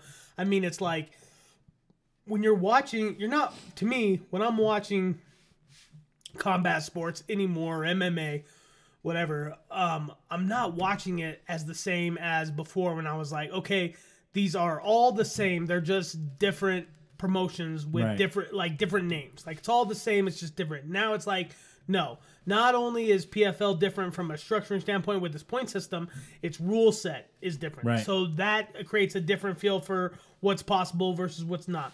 One, the exact same thing. Yeah. Not only is its rule set different, which is very different from PFL or the UFC, but their structuring of how they put their product together and Yeah. what it offers when you're digesting six hours of combat sports and you're like dude like Yeah. this is like a movie this other shit is like a is like just like here's a here's a fight and here's a promotion and here's a here's an ad here's Yeah. a fight and here's an Yeah, ad here's yeah. a fight and here's an ad and you know what i'm saying I do. where and so and so yeah and so like you said like i just i'll fucking you know uh rein in the same sentiment that like the possibilities now that everything that these other promotions of their growth and, and what's going to end up happening. And who knows? Who knows with this if PFL and Bellator are going to merger, which it does look like they're going to before the end of the year, and what that's going to look like and how that's going to then what its footnotes going to look like in the in the um you know uh in the world of combat sports, which both of those have the same rule set, so I guess it's kind of nice, right? Right. They- so, um, but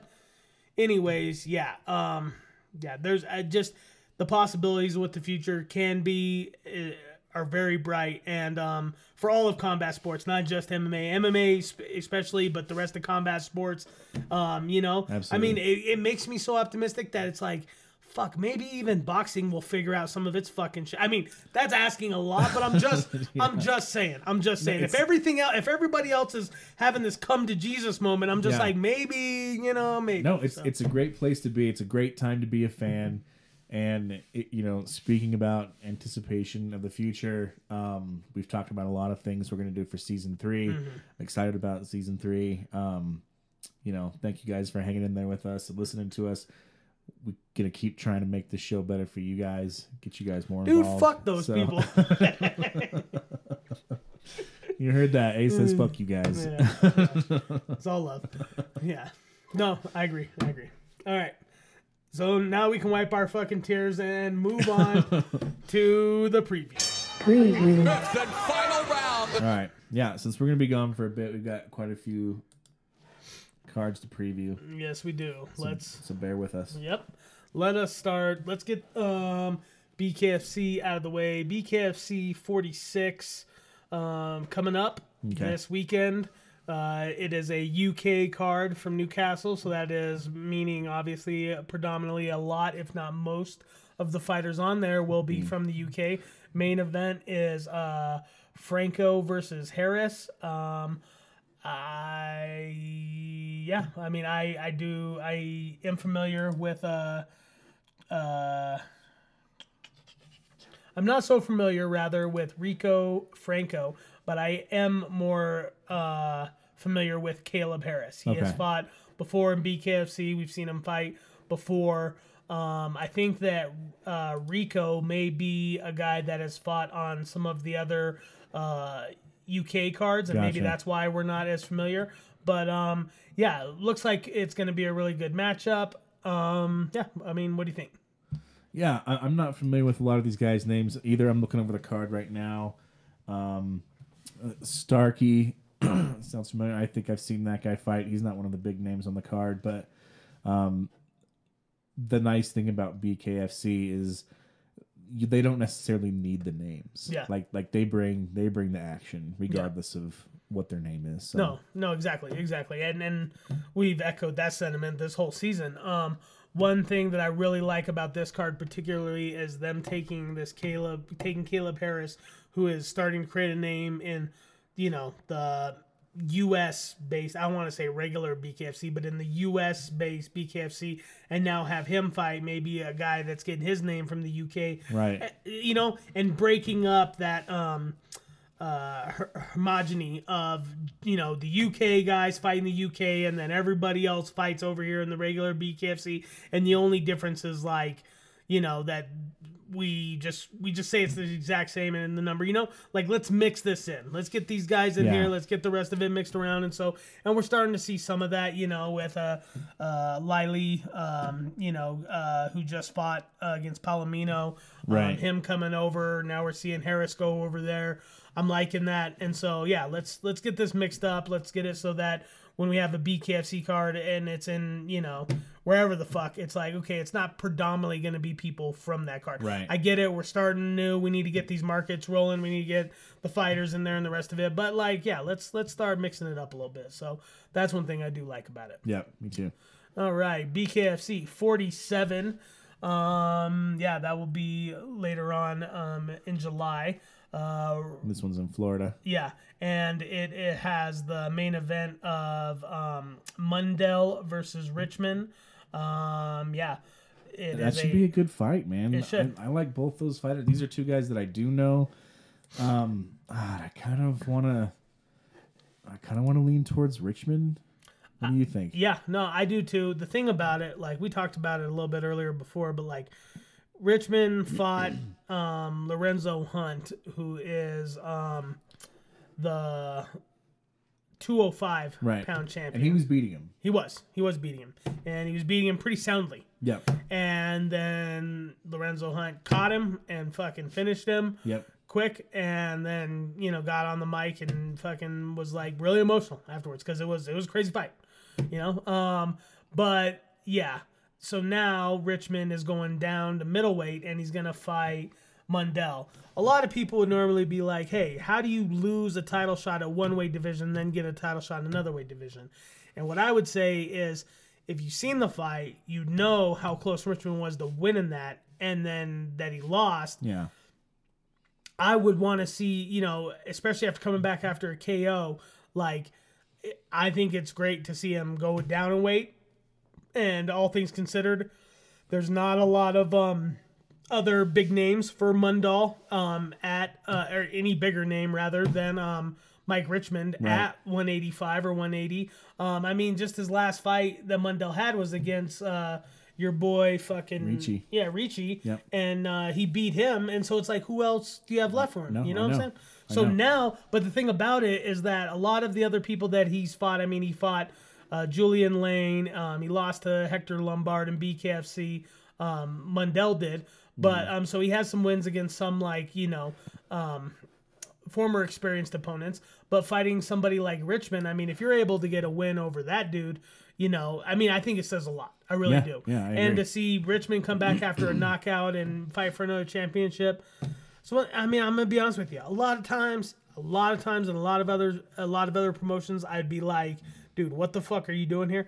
BKFC, it just it feels right. It's it's like it's it's like it's like fighting for fun's sake almost. So when you have stuff like this happen, I don't think you can get anybody that's gonna fucking dispute about why would they do that or what's going on or what the rest of it. I mean, that's like par for the course. Like, yeah. you know. Well, and I didn't think Richman was going to hang around uh, light heavyweight really either. Yeah. You know what I'm saying? Like, no, no, exactly. Because he like- because he had a whole MMA career and and he he was a uh, lighter weight guy throughout his whole career. so- Exactly. You know, so yeah, I'm happy to see him back down at middleweight. He made a good account of, him, of himself up at 205, Yep. and I expect it to carry over. Absolutely. Yep. And uh, I think that probably the rest of that card from um, Florida will be fucking sick. What's that co-main? That's not Joe Warren, is it? No, I know, I know, I know. It is. Uh, It even kind of looked like him. I know for it did. Jared Okay. Warren, Jared and Warren. and Gotcha. maybe they're related or whatever. But yeah, he did almost. And Okay. dude, to see the most dangerous man on the planet. Was that his name? I believe it was Joe Warren? Yeah, Joe Yeah. Warren. Yeah, back in the Bellator days, that dude Not fought baddest man, Dream the and most the rest of dangerous it. man. yeah, yeah. That was his like whatever his nickname, but Uh-huh. yeah, um, yeah, should be good. Yep, agreed. All right. Moving on, we will get to the UFC portion. So, first off, we have UFC Fight Night, whatever the fuck number. Strickland versus uh, Magomedov. Um, it is a fight night um, this weekend coming up. So, what do you what do you what do you think? I think it's interesting that Strickland is the favorite. Um, he's he's he's fight, Strickland's fighting pretty often, Yeah. And he's doing he's doing pretty good. I you know he didn't win the Cannonier fight, but then he fought Nassourdine Imavov right after that, Yep. and then he got back in the win column, and now he's here fighting Abbas Magomedov, who's not even ranked. I'm I'm just not sure what to make of Sean Strickland right now. Okay. Um, Okay, that's fair.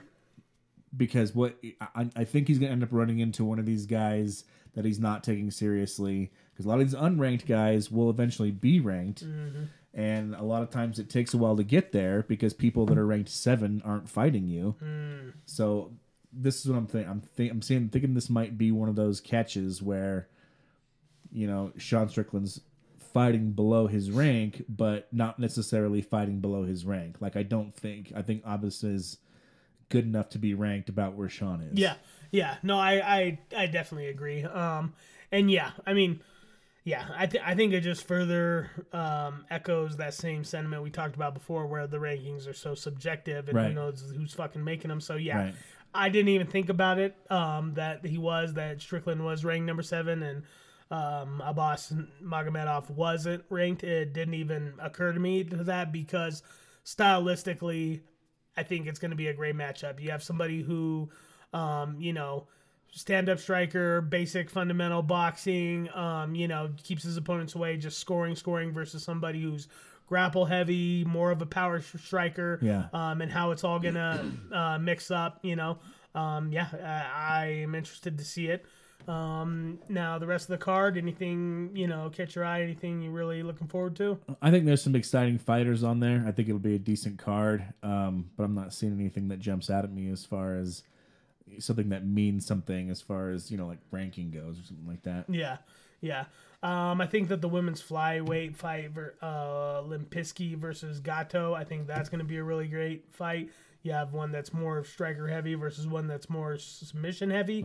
Um, so that could be. I mean, you never know, but still, I'm interested. And the only other thing that I'm a little interested in is uh, Kevin Lee's return. Is also Coming uh, back at welterweight. yeah, on the prelims. And and I don't know. I don't know whether you know what I'm saying, whether Yeah. it's going to be good, bad or indifferent, but um Right, right. but still, I mean just just to see where he's at and him get another chance. I mean, you never fucking know with people getting second chances. So, No, he's he's he's talented. He's Yeah. just one of those guys that has to figure out how to put all that shit together. You know. I know.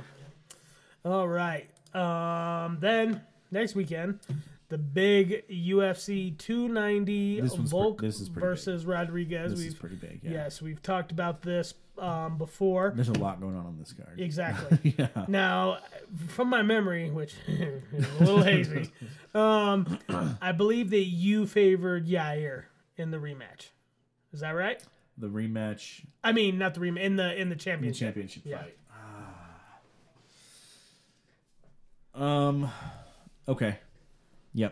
No, I, I no, I'm just wondering. I mean, that's what I remember. I don't know. Maybe it wasn't. No, no. I'm not telling you. No, it's think- about no, it's about putting your money where your mouth is, and it, it's so easy to just be like, no, Alexander can do all this, and he can do this, and you know he's he's a lock for win. You're right. I do, I do feel like Yair poses threats. Mm-hmm. He's he's sneaky. He's slick. He's not somebody. He's not somebody that you know. We were talking about Vettori, where you just like you keep miming these, you know, these combinations. N- nothing you'll ever see on film from Yair is what you'll get when you step I in the cage against him. I know, dude. Dude, did did we talk about this? Because I feel like I fucking I think we thought. I, I think we did. Dude, I feel like I thought that exact same thing. I don't know if I fucking voiced it, but that's, dude. I literally, I, dude, that's so fucking crazy. And and the yeah, exactly. The thing with Yair is that like, no matter what, you cannot prepare for that dude. You if you've watched if you watch all the tape on Volk, you'll have a really good idea of what Volk's gonna bring to the table. Yeah. With Yair, he has an X factor where every fight, the chances of him showing something are great. You know, to, are, are great that he's gonna end up showing something you've never seen before. To the point that like it's so hard to even get a good idea on what he's you know overall Yeah. good at. Besides the fact that he's you know incorporating even stronger um, kicks and and really a stronger kick game overall into the rest of his game. That's what I've seen like you know um, uh, like uh, consecutively Yeah. through all of his fights. So that's something I would definitely expect to see more. But I mean, as far as like you know, So remember, Yair recently fought Emmett as well, and hurt Emmett and finished him. Yes. Topuria wasn't able to finish him. He beat him down. Yeah. But that's how nasty Yair's body kicks were. Yeah. The first one he throws in the fight, I just recently rewatched this fight, which is why I'm bringing this up.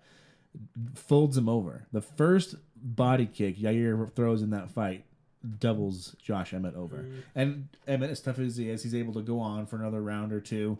But he was just piling up so much damage that finally, when Emmett got the takedown, Yair just triangled him. Like he just he just submitted him. Like that's the thing about Yair. Like he's going to attack, no matter where you are. He's going to hurt you.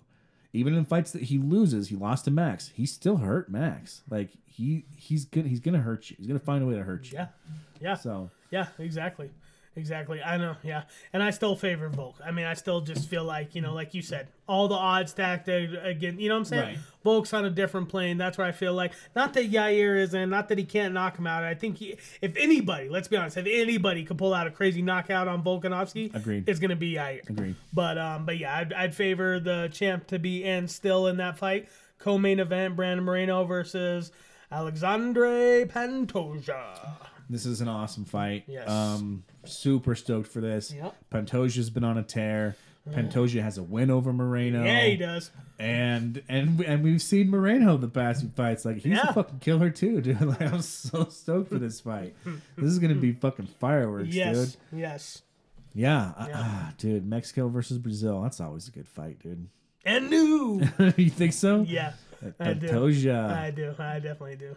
All right. Um. Yeah. Anything else you want to talk about? I mean, there was a lot of fights I- here, but I mean, uh, to save us having to go through like just every single fight, like what do you want to? What do you want to talk about? This card is stacked as fuck, and we can leave it at that. But it is seriously stacked as fuck, Yeah. dude. Like, Yeah.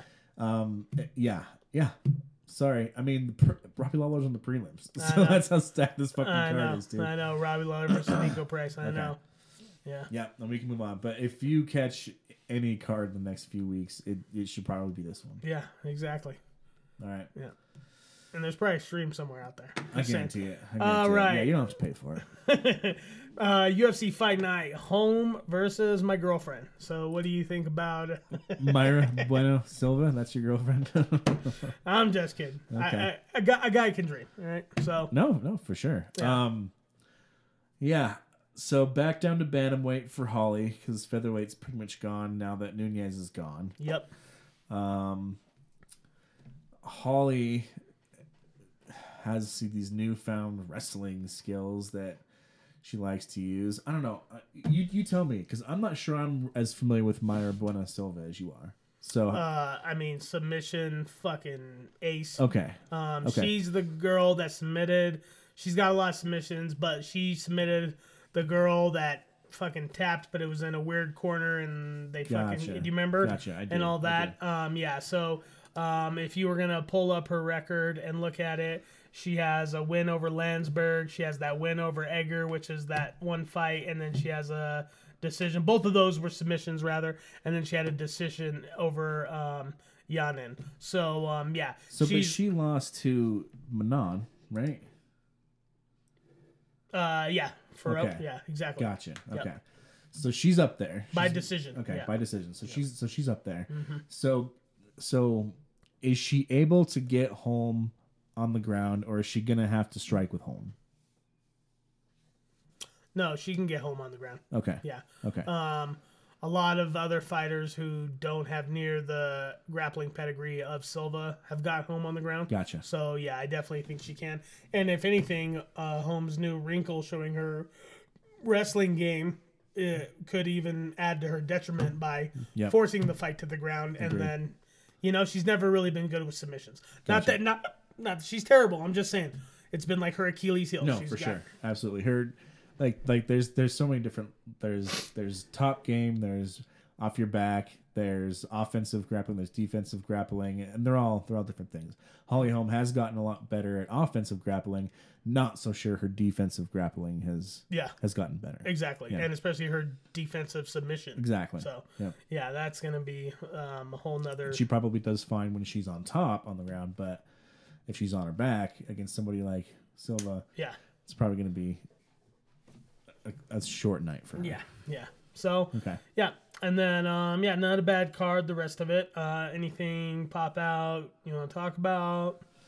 Um, and, you know, even as we go down the card, I, I see some exciting names. Again, nothing really like somebody shooting towards the top or huge, you know, rankings wise matchmaking. But uh, again, I feel like there's going to be some exciting fights on here. Oh yeah, I mean, just for me, really. I mean, yeah, there's definitely um, some possibilities of some guys to be able to see, uh, or ladies, you know, people in general, Yeah. uh, fighters to see what can end up happening.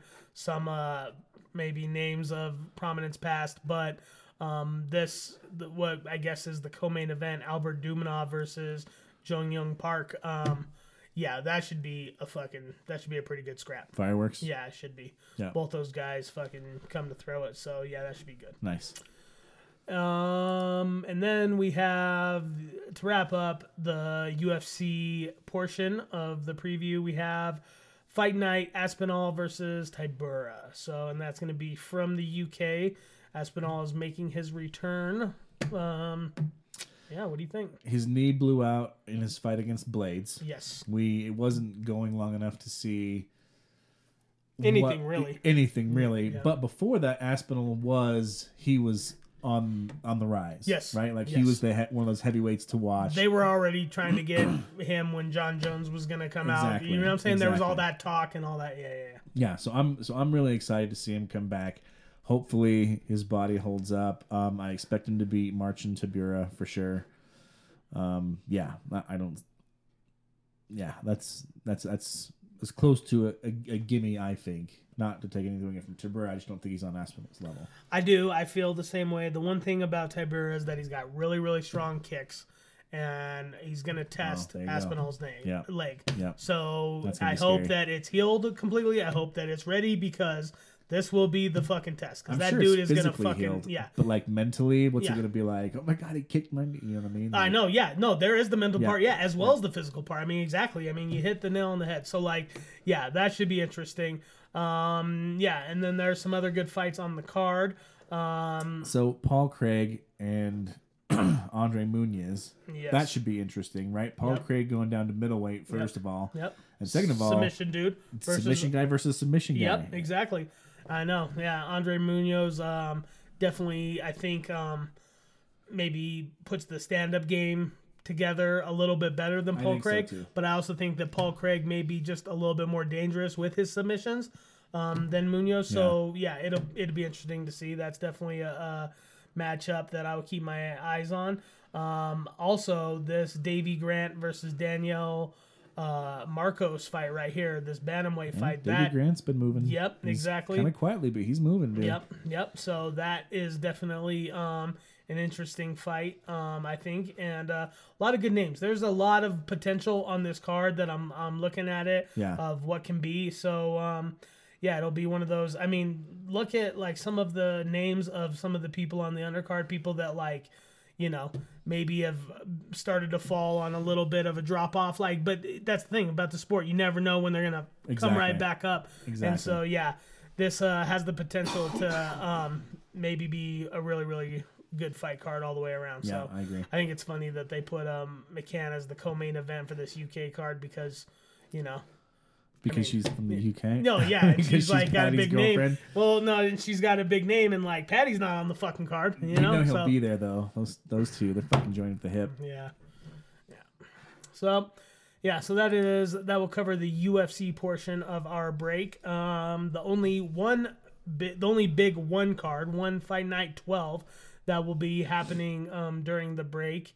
Um, yeah, uh, we have uh, Let's see, Roman Kriklia and Yeah, Francisco. Shaha. I'm not familiar with either one of those gentlemen personally, um, but Garry Tonon and Shamil Gasanov. Uh, I know Garry Tonon. Is he not a former boxer? Is that not? no Garry Tonon is a uh, world class submission. Gotcha. That that Garry Tonon. Okay. So yeah, um, yeah, he. I think he fought in Bellator. He had fights in Bellator. Garry Tonon did. Um, he yeah. Um, if we were to uh, pull up his record, that's where he's at. Um, these are submission, right? Oh, this Gotcha. this is one champ, but it's grappling. So yeah, he did lose to before all this, he was really on a on an upspurt. I mean, you know, he was he was gonna fight Dustin Poirier at one point. He had lost to Gordon Ryan. That was kind of like the big Everybody thing. loses to Gordon Ryan. Yeah, I mean exactly. Okay. So yeah, so Gotcha. Okay. yeah. So it's gonna be uh you know, uh, but it's not a grappling fight. This is not. This is a MMA fight, uh, Okay. co-main event. Um, the main event, Kriklia um, versus Jana Ha Jan Ja Ha Shaha. Yeah, you got Yeah. me. Um, Heavyweight kickboxing. yeah, heavyweight kickboxing. We've seen uh, Kriklia. He fought it on the, one of the main events of one of the prior one cards. Um, not a really great performance. He had, did get a knockout, but um, he played uh, reserve, reserve, reserve the whole fight. Wasn't trying to engage. Was trying to keep him away, and then got the knockout. Um, so I'd really like to see what Francisco uh, looks like um, in this fight. Um, yeah, and then. Uh, Tammy Musumeci. oh, She thinks she's related to Mikey. Yeah, probably. Yeah, I mean, or or maybe it's his wife or something. Oh, yeah, okay. could be. You Yeah. know. Uh, Yeah. So, yeah, but it should be good. So yeah, that'll be the one card um, during our break, and really the only other thing I'd like to highlight before we bid you adieu for an extended period of time is um, be on the lookouts for the Fulton versus Inoue boxing match. It'll be on ESPN Plus on the 25th of July.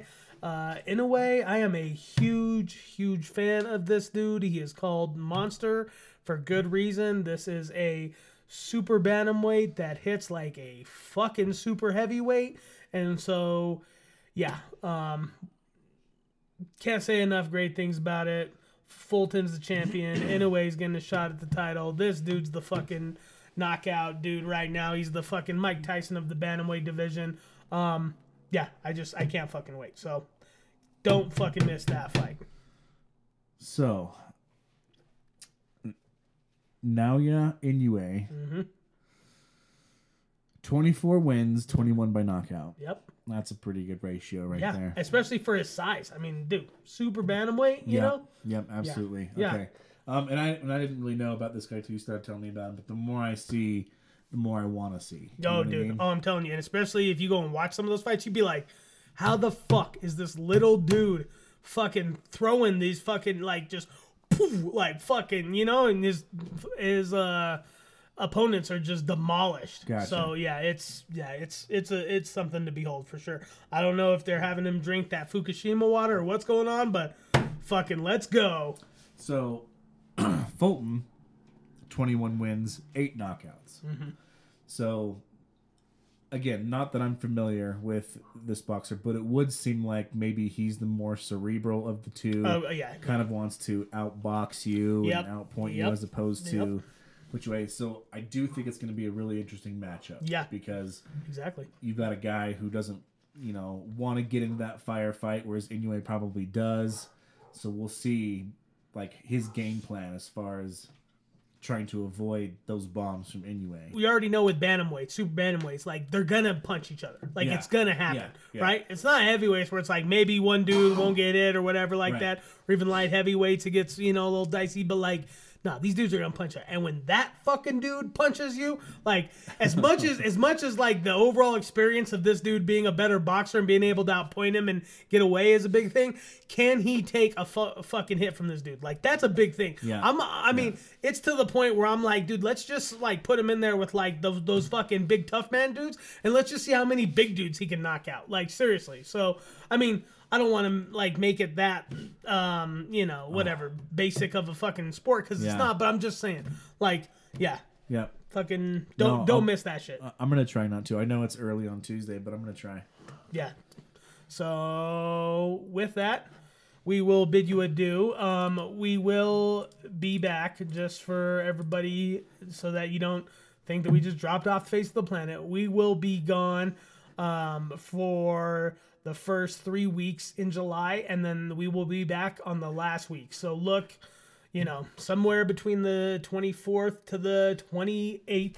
And that will be when we will make our return with season three. All right. So until then, Yeah, This has been Scapcast. fuck around and find out.